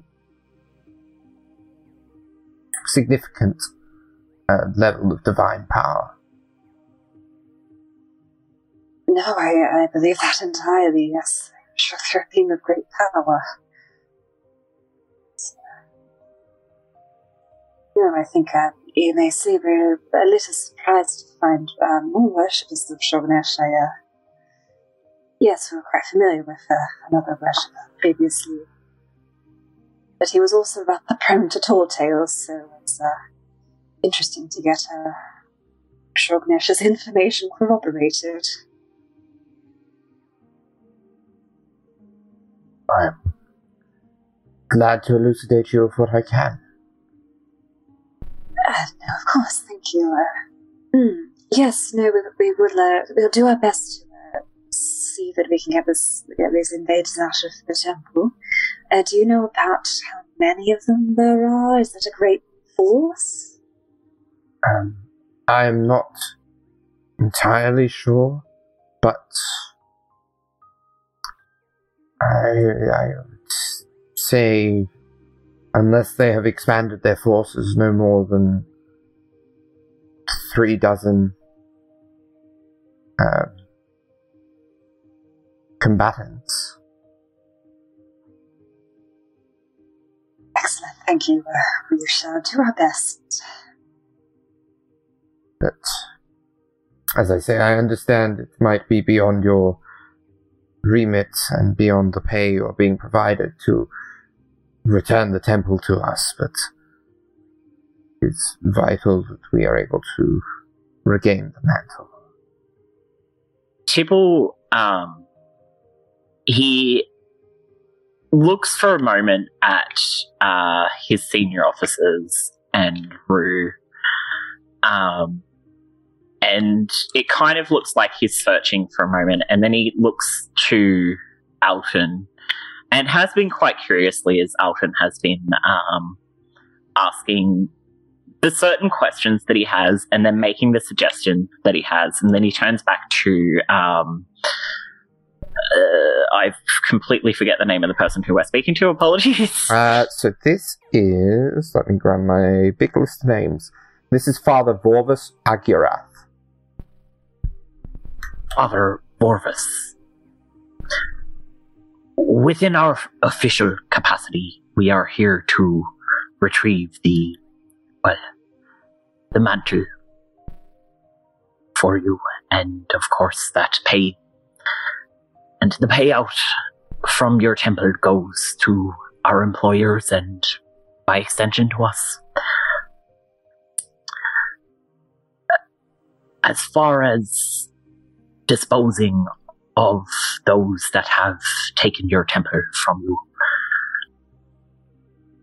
While I cannot guarantee that this is something that will be a task that is fulfilled, in the event that this task is fulfilled, I do not believe that there is a monetary value that can be put to that. I think perhaps an exchange of and kind of glances to Neris. And then um for a second to Rue and then back to the father. Like, perhaps an Neris is- exchange of oh sorry. I was just going to say, Neris is staring intently at you. perhaps an exchange of information and trade goods, as well as um, well, I guess some form of allyship with the Temple of Shognesh will be sufficient payment I, if that is agreeable to my senior officer. uh, Kara says, I cannot speak for the, um, for the, the temple's allyship, but we can certainly, as a city, provide, uh, provide any trade goods, uh, any supplies that you might want if you were able to complete this additional, uh, this additional task. Uh, and likewise, the temple will be forever in your debt if you are able to return what was ours to us. I cannot confirm nor deny that this task can be completed, but I did wish for it to be brought to the table as discussion, and it seems that it may be something that part, if not all, of my crew may be agreeable to. Um, Acolyte Older uh, nervously goes to speak up. Says, uh, if you don't mind my speaking, I have been doing what research I can on uh, on Sahuagin society and military rank, and I suspect that as uh, regimented as they are, uh, at least the war bands, if you were to remove those in power, then it might uh, it might cause the the, lower ranks to uh, to leave to flee back to their greater powers. If I may, dear, and hopefully I'm not overstepping in saying so, but from my experience, that tends to be the case in most societal and militant structures. Not to undermine, I'm sure you've done plenty of research, and that is but scratching the surface. But um, that does tend to do the trick. Yes. Neris will look over at Volga and say, Thank you for speaking up and sharing your insight. Any little bit helps. Truly, it is appreciated. Yes, I, I only wish to confirm it as as I've read of other um, other hierarchies that have uh, automatic succession for every last member. As much as the hi- the Sahuagin have their hierarchies, they do not have as intricate a hierarchy as one or two of the uh, the societies I've read about. I, of course.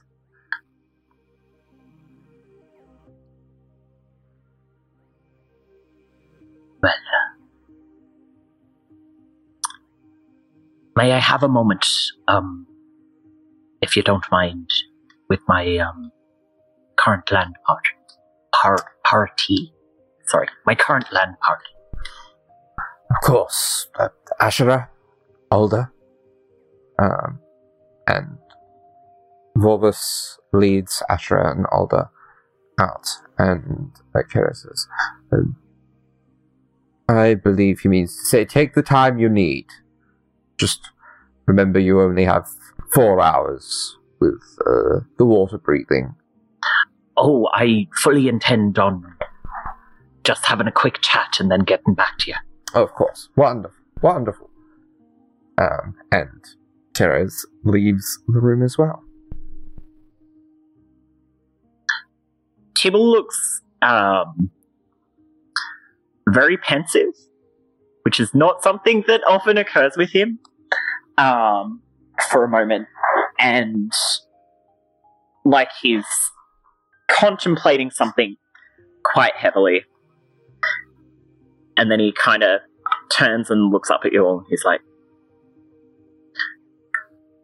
I'd like your honest thoughts on this mission, if you will. If you're willing to give it.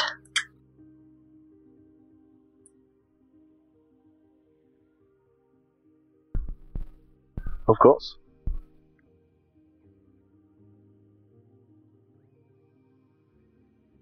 Well, of course, I am the least relevant, but I see no qualms in assisting here. I'm sure others have many thoughts about this. It seems quite simple, however. Retrieving important item. If assistance for these people is possible, then it would be good to do. I feel for them. Those are my thoughts. Rue is kind of, Rue kind of like only like slightly turns their head towards Tibble and the rest of the group because this have been quite aloof this whole time. Um, with like Alton and Neris and like um Fishman, and then they kind of like turn back to look at what I presume would be like a like a carving or something like that. Well, it would probably be of some multi-armed, multi-eyed, multi-mouthed thing, and just kind of keep staring up curiously at it because they're thinking about a dream they had. But that's the extent to which Rue responds. In terms of the extracurricular, um, these people have obtained that land through dirty means. Perhaps normal to them, not to the people around us. I believe it goes without saying that they are aware of the risks taking over other people's lands. I believe if we were to handle it somewhat humanely, I see good in it, However, I don't necessarily feel good about the slaughter of all.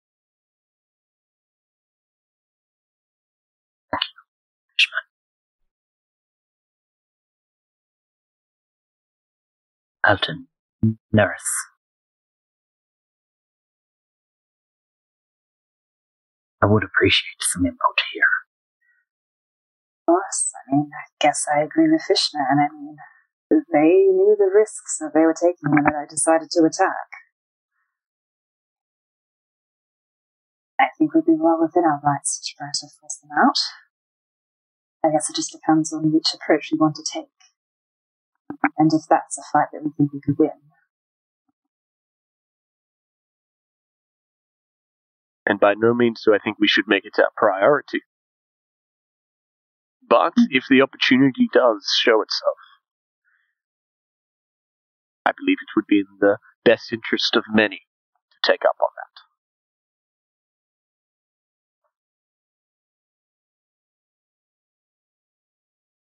This is a very complicated mission. It was complicated to begin with, and now it has gotten worse. I am not entirely certain we are the heads of the Hydra are the best group company to deal with something like this. This is essentially one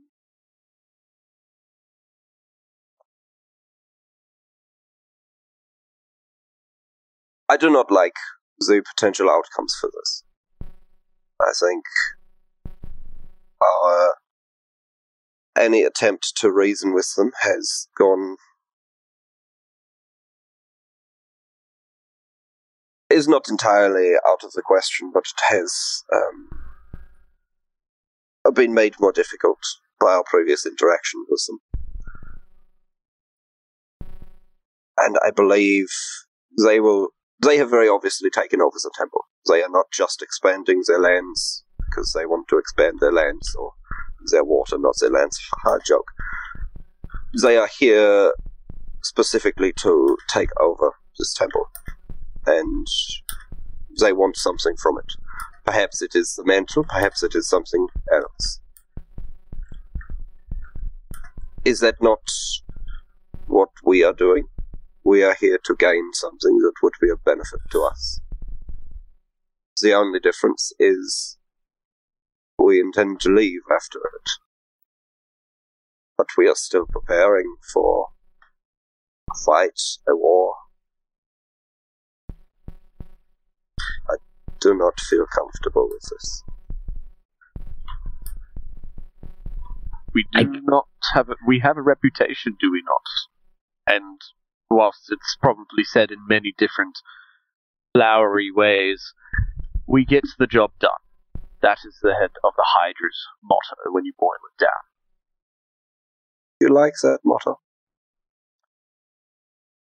It is you the motto feel- of a company that has given me home, that has given me support. If I don't feel some debt towards that, then I'm not quite sure what I feel. If all of us oh, owe something to, if not the Hydra, then the Polaris, if not the Polaris, then our captain. And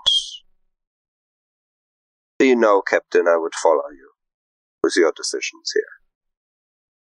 But you have asked for my feedback, and this is it. And that is why I asked, lad. Because I'm in two minds here. We are, perhaps in spite of any of our own intent, we do represent a company. And while my views as a captain don't necessarily always align with the Hydra. Sometimes, regardless of what action we take, it will be viewed as an action of the Hydra.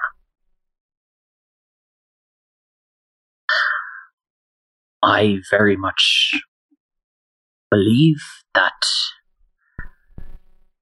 a good course of action here is a difficult thing to achieve.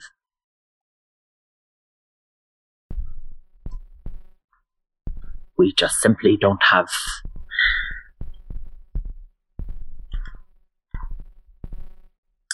we don't know what we might be stirring up by causing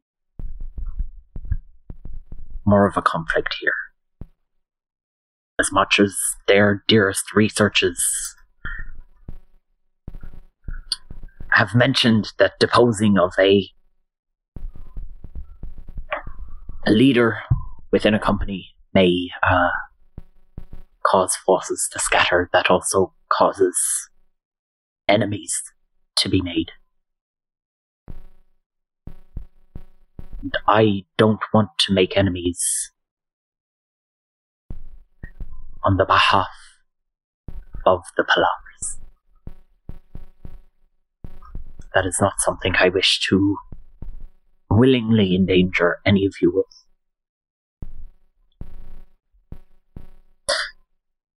So,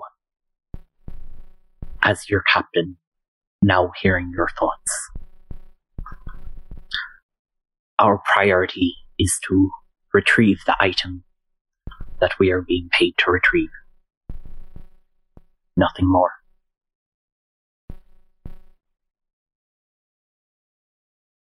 I would like to help. I really, truly would. But I worry for the ramifications of the Hydra and of, well, the enemies we may make.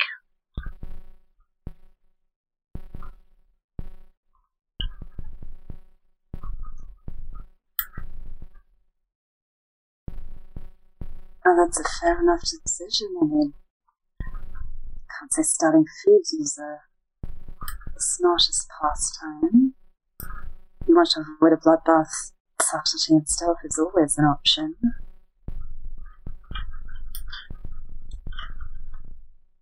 It can be attempted. I'm not sure how stealthy the lot of us are, though. Yeah, it's uh, not really our specialty. I think that regardless, conflicts will arise here, but I do not think it would be the wisest to depose of this prince if we can help it. If something happens, something happens, but I do not think that should be our intent going. This is not a decision that that I had coming into this discussion. I wanted to hear all of your thoughts first. But on hearing them, I think that is the wisest course. Are there any, um, any further comments or questions, arguments, even?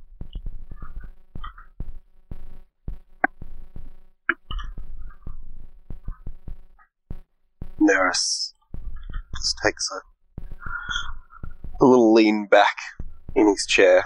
Um, not a lot, but enough to almost get out of peripheral range of the other people who are next to him. He's going to cover his mouth and he's just going to quickly cast message to Tibble. And just very quickly, very plainly. I will follow you, Captain. I will not sacrifice my own ideals by deliberately attacking an intelligent group of humanoids.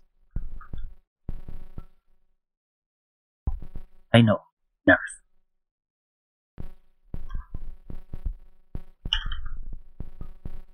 And I wouldn't ask you to. And that was in message.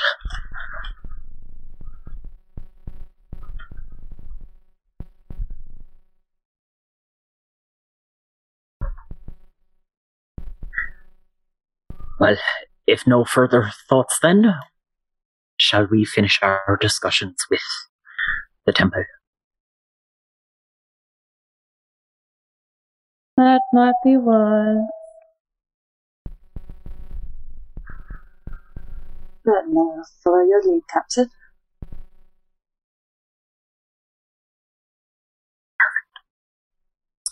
um, Tibble kind of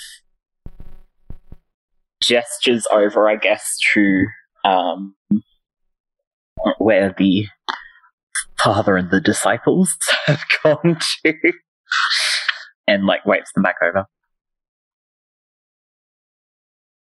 Um, and they return.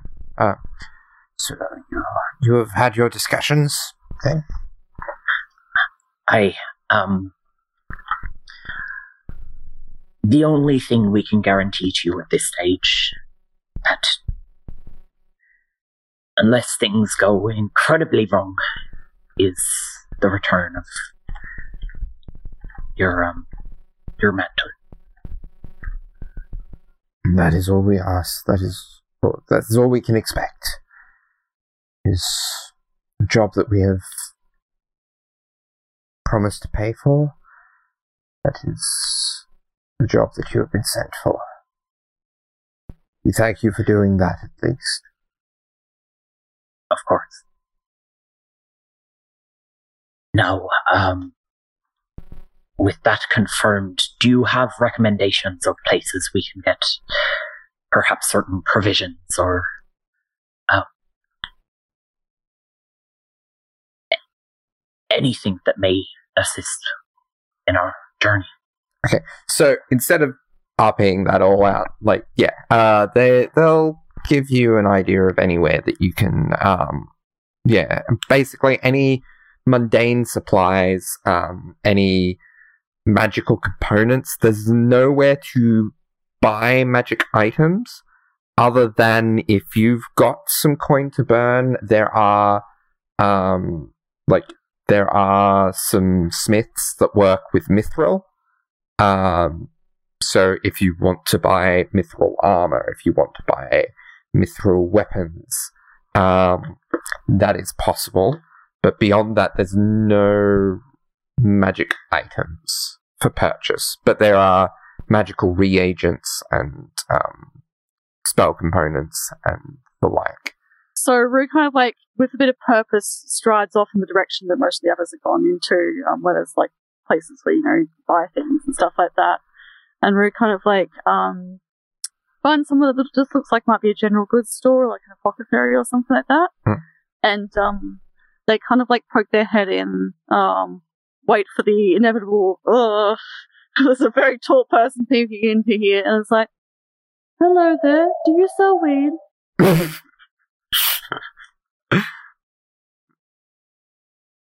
What kind of weeds are you talking about? Oh, yes, you get my meaning. Uh, plants. You know, back home most plants were weeds, you see. I am trying to curate things that I can use in medicines and to calm others mostly. I can pay gold if you wish or trinkets. Um, I am trying to curate sort of a, a hobby and also to practice my medicine. And uh, while the others are off having a crisis of the conscience or um, feeling uh, somewhat emotional about things that they might not previously have been, and sort of picking and choosing what morality they, they wish to apply, I would like to go and buy some weed, I mean plants. Do you right. have any? I've seen much plants around here. They look very beautiful. Uh, it's they they run you through like My name is Rue Friday, by the way. pleasure pleasure to meet you. I am uh I'm Coral uh Bone.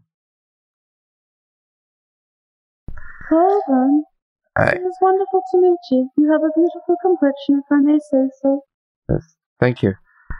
Uh, um, and yeah, so they just run you through um, like a, a sort of beginner's smattering of um, of different plants and leaves that have oh, uh, wonderful. various This is medicinal. unlike properties. anything I've ever seen before. Yes. How can I take all of them? Uh, uh, yeah, so they they set you up with like a, a little, uh, essentially beginner pack of of these plants, um, and Who very excitedly purchases it. yeah, probably however many gold they charge. yeah, probably sets you back about twenty gold. Have 30. Enjoy. This has been the most delightful interaction. May I ask, does everyone here worship Shognesh? Uh, not everyone, but uh, there's, there's decent, uh, decent representation of that faith here. What do they appear to look like? I saw carvings on the temple. Is it sort of a multiple arms and eyes and cube-like?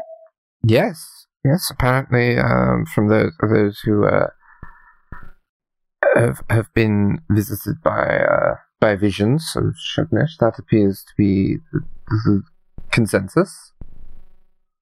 I see. Then I have also been visited by them. That has nothing to do with leaves. Uh, Thank you very much. I appreciate this. You have been most helpful, I appreciate and it business. gives me much to think about. Have a very great day. And then Rue sort of like bows their head down very low, um, and very chippily just trots off with their, like their little bundle of like um underwater kelp and stuff like that. I guess. Mitch, the thing that you messaged me about, five gold.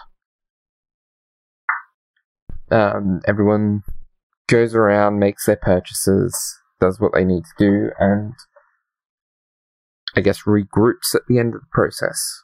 Probably met by met back by um by uh Mayor Keres. Says, I trust you were able to find everything that you needed easily enough. We were, yes. Thank you very much. We will provide you with a map that uh, should help you get, make your way to the temple. It shouldn't be. would be uh, much appreciated. Uh, I take it you have um, either people or the, the means even to delve into the temple once you reach it. By which you would mean, Uh, water breathing.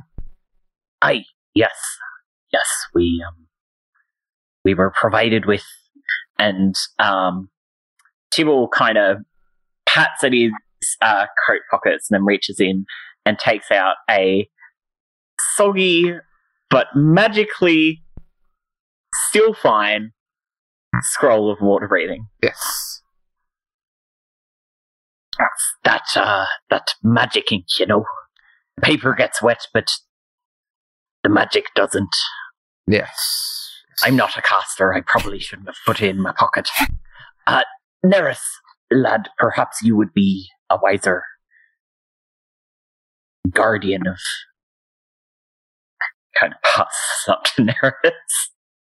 I Um, will take care of this. yes. Fishman will probably interject and be like, uh, Captain, Neris, I hope you don't mind, but if it's alright, could I look after this for a while? I need use of it, but will not use it. Tibble kind of looks at Neris, kind of for a. Just gives him a kind of searching look to see if Neris gives approval for Fishman to have guardian of this guardianship. So, probably confusingly to you, Tibble, uh, Neris will slowly hand over the scroll to Fishman without question. Thank you, it's greatly appreciated. And he'll put that into a satchel or something. Tibble looks a little bewildered, a little bit like he doesn't understand everything, but not specifically because of Neris, more because of Fishman. Um, he's like, Well, uh, as long as it's in safe hands that are most probably not mine, and we can use it when. Yes, yes, sir, we do have means to get down to the temple. Apologies, I wasn't sure if you meant like to to to get us down there. I we were thinking swimming mostly. Unless you have a better suggestion. Well, that does bring up a good question, actually. Is there a mode of transportation around here? I've heard of these sea horses. Seahorses would not um, be the greatest to ride. They are quite small. So they are not the stallions of the sea. No, they they they are named for their horse-like heads, not for their actual overall physical uh, equivalency to horses. Oh, My mistake. Well, what?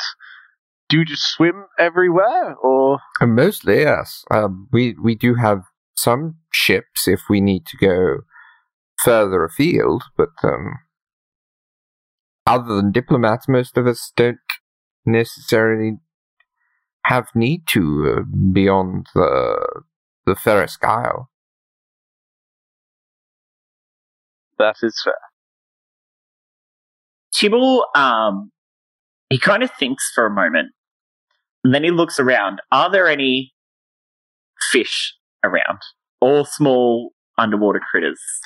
Um, there there are um not with the density that you would expect from just the open seas, but there's there's still some much much like you'd still see like birds and um, Yeah. other animals on in a land city. There are still some um water beasts of various kinds uh, Um, swimming around. Calls one over. Just whoever's closest, whatever's closest. Yeah. um a, a tiny tiny little uh little um little squid um comes towards you Hello there, little friend. And he's using his face speech. hello Are you at all familiar with the um temple? Uh, Tibble would know the name. My brain is Uh, blanking. yeah temple to shognesh Uh, of course. Do uh, with uh, Shognesh's temple, the areas around. shognesh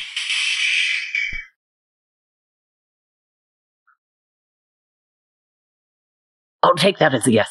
Do you know if there's any, say, friendly pods of orcas or um, larger sea beasts that may uh, that we may ask to help take us a bit further down, a little faster?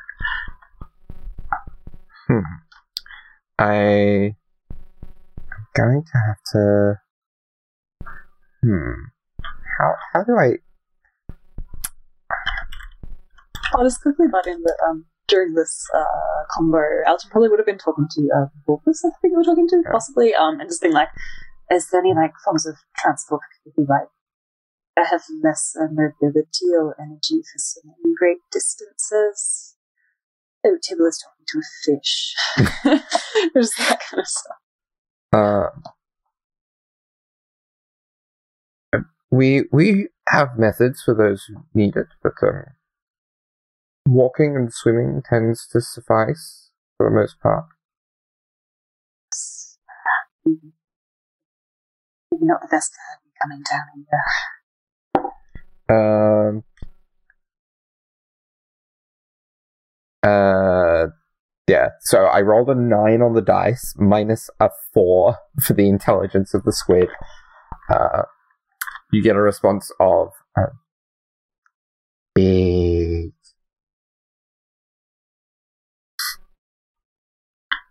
Right. That might be a yes. Thank you for your help, wee friend. Hell. As it just floats off. Well, um, that was. I won't lie, that was pretty useless. I was trying to ask the little fella uh, if there was maybe a helpful pot of orcas, but I don't think he quite understood. Well, much of anything, and more power to him. um, do do you folk know maybe of friendly pot of orcas or something? You could. I mean, you could you could try to find some, um, but it's it's kind of a matter of luck whether they're they're passing through on a given day.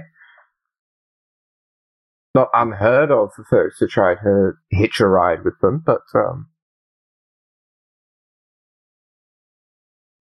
Well, you could you could try your luck if you wanted to. But uh, you could be waiting a while. I guess we'll have to take our chances either swimming or with the luck of the orcas.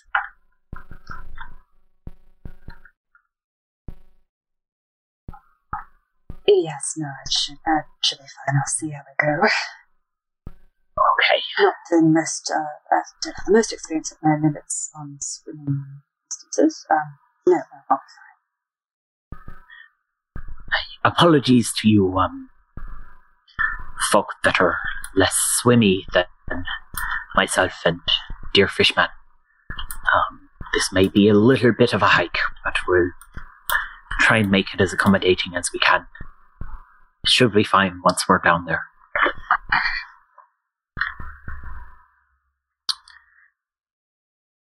Um, as before we leave, Fishman will like scuttle over to um, our friend and just quickly whisper, "Could you quickly, perhaps, draw what a seahorse looks like?" Um, just real quick, and like hopefully with no one noticing. And then once he has what he wants, he's gone. Okay. Yeah, he draws you a seahorse, and Yeah. Cool. Fishman now has purpose. Find this legendary seahorse. noted. Um, okay, cool. Now, just from a mechanical standpoint, Darby, Hmm. um, is it likely that we would have to go back up to the Polaris and then sail to where the temple is and then dive down? Um. So there's Or is it faster to access it from here with the land party we have? you're probably you're, you're not necessarily gaining anything time wise one way or the other um because what time you gain from um the faster speed of the ship you kind of lose by going up or like going back up to the ship and Yeah. coming back down again um, Exhaustion wise, I'd probably say boat would be best. That's what I'm thinking. A lot of swimming. Yeah. Um. Yeah, Tibble. Um. He turns to the father and the disciples, and um, says, Well, um, thank you for your hospitality. We shall be on our way. We'll head back to the ship and set sail until we're above the temple, just to ease length of travel for those of us who are less formidable with swimming. Of course. I wish you the best of luck with your endeavor. Thank you. Um, may your god, Shognesh, smile upon you on this day.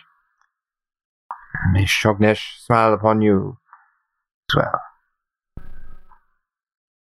Thank you for your weed. Tibble kind of double takes for a moment. It's like, Don't Right. worry, I did purchase it. I'm just generally happy. Right.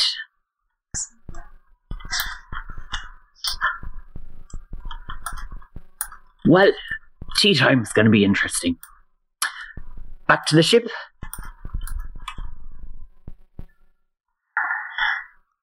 We head back to the ship. Yes. Okay. Let's do a swimmy swimmy all the way up to the ship again. Yeah. So, um, by the time you make your way back to the ship, swimming back to the the island above Asildar, and um, and boat back to the ship itself, um, it's probably probably mid afternoon ish, um, and it's probably going to be almost almost nightfall by the time you uh, reach the location of um, of of the temple. Um, maybe a little earlier if you've got good wind. I am curious, how long did it take from getting onto the boat to the temple? Uh, probably probably another hour.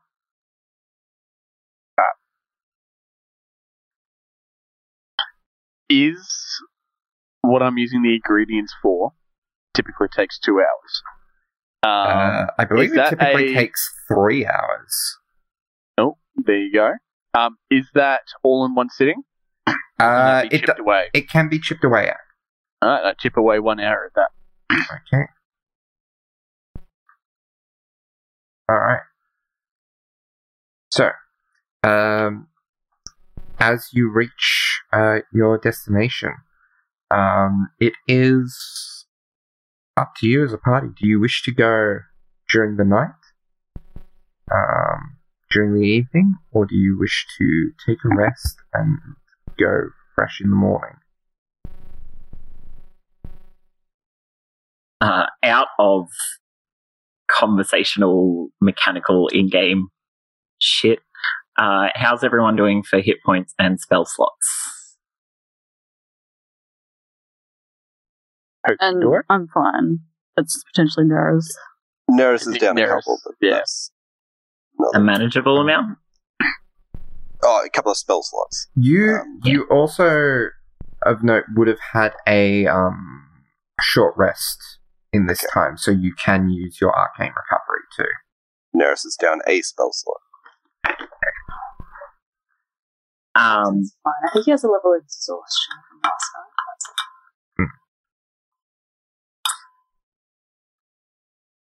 is there some form of like bioluminescence or lighting down there? Because otherwise, it's probably going to be hard for some folks. Um, it's it's gonna be yeah.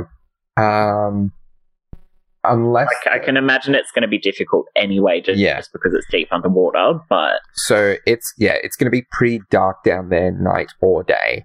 Um, as far as you're aware, there's probably you don't you don't know much of there being any bioluminescence down there. You don't see as darkness is starting to fall. Um, any sort of faint bits of light bleeding up at all.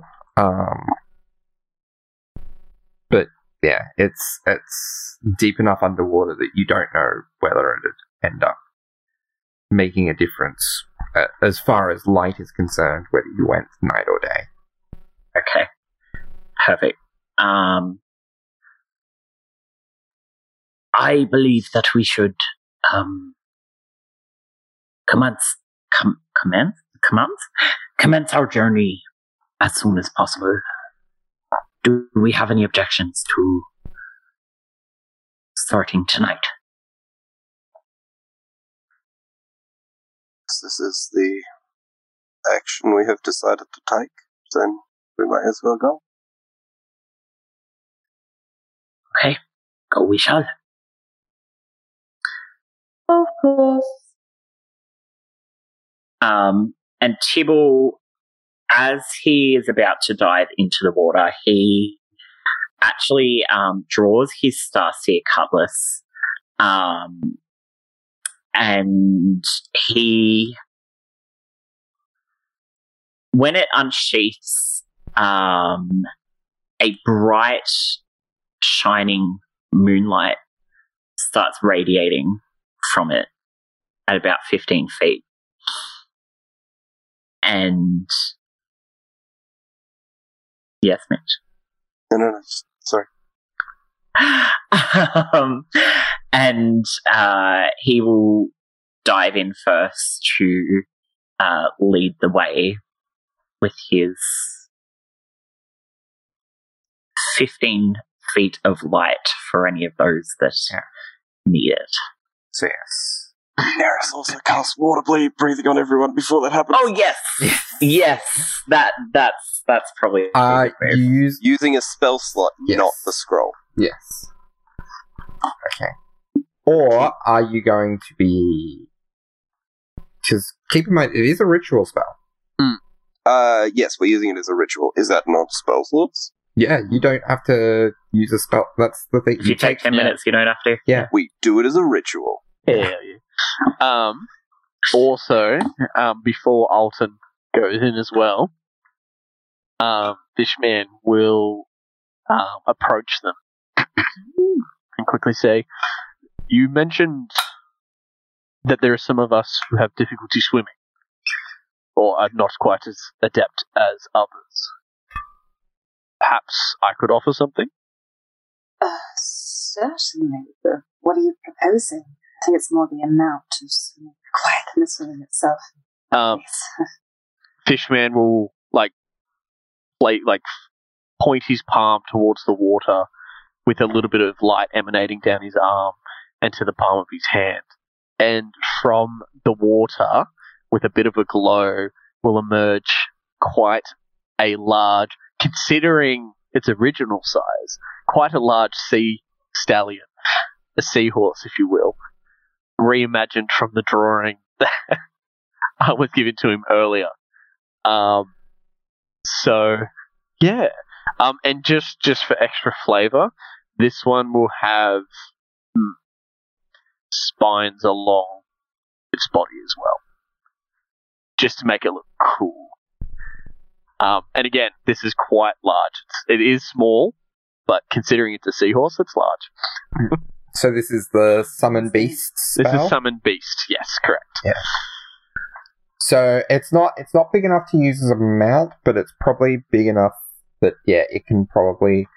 Oh, it it has enough strength that it can help, and you're in light armor, Alton, so it has enough strength that it can kind of pull you along. That's incredible. Oh, wow, that's quite the creature. Yes, I've just found about it. It's actually quite interesting. I believe this is what they drew. Um, anyways, regardless, hopefully this helps. Um, can I ask a favor? Uh, Do you have a light by any chance? a light. Like, uh, are you able to do fire? I cannot, not really know. Uh, He, he points Rue? at like his face where the um he's he's he's like uh turned his like uh, dark shades. He's like made them into like goggles. he's like, uh, it's not really uh, my specialty. That is okay. I believe I might know someone who does have one. Rue, Rue's like head kind of swivels around a bit. Again, they're really trying hard to sort of like affix most of their clothes and like their hat and their, their mask against their body with some anxiousness. And they, they turn around.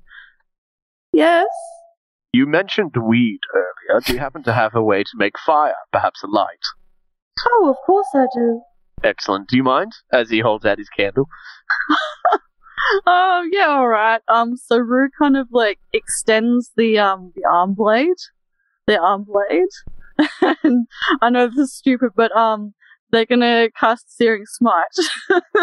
so just light up the blade and then extend it out very carefully and very gingerly Yeah. towards um Fishman Uh, for it. Uh, it's a 13, so Yeah. Yeah. Um, It look, it look Yeah. like they're like focusing very hard on like keeping the magic within inside Yeah. of them. But yeah, Mark Mark off a Mark off a charge of of Yeah, the arm blade. Um, But but yeah, um, but yeah, very very. I would say very good use of it. Um, As considering the say, blaze it. considering the nature of this candle. Um, uh, and then they kind of just like stare beakishly down, like owlishly down at like Fishman and also Alton, like, is that all you required? Yes, yes, that was all. Also, um, if you do require a little bit of additional assistance with swimming down, feel free to use Tucker down there. As Tucker does a Oh. little bit of a swirl in the water. Tucker is beautiful. He is a sea stallion. They are quite graceful. What a creation. Um, and then Fishman will dive off the ship following Tibble um, with a. Fishman sucks at diving. That's a natural two. Um, so I believe that is a five. That is also quite beautiful in its own way. For the record, um, Tibble rolled a 23 for his dive check, so he unsheaths this beautiful, stunning moonlight blade and then dives in, like, does this little sort of spin and then dives in smoothly as a as a dolphin or an, an ocean creature, not a rat. Neris casts mage armor on himself and climbs down using the ladder because he's not weird, and then just lowers himself into the water and swims down. Uh, and will also use like the shape water cantrip just to give him a, a little bit of a push along to make swimming a little bit easier. Okay. Alright, so, as you all swim down towards the temple, readying yourself for the mission ahead of you, however you are approaching it, that's where I'm going to leave it for this week. Thank you for listening, folks. See you And next week, everyone. Hope see you you enjoyed this semi-shopping episode, and Yeah. let us know what you think. Um, Shopping hope you and will- law. Yes, hopefully we'll get through this uh, next water level. Okay. Yeah. Have a wonderful week. yes. Bye. See you next Thanks, time. guys. Bye.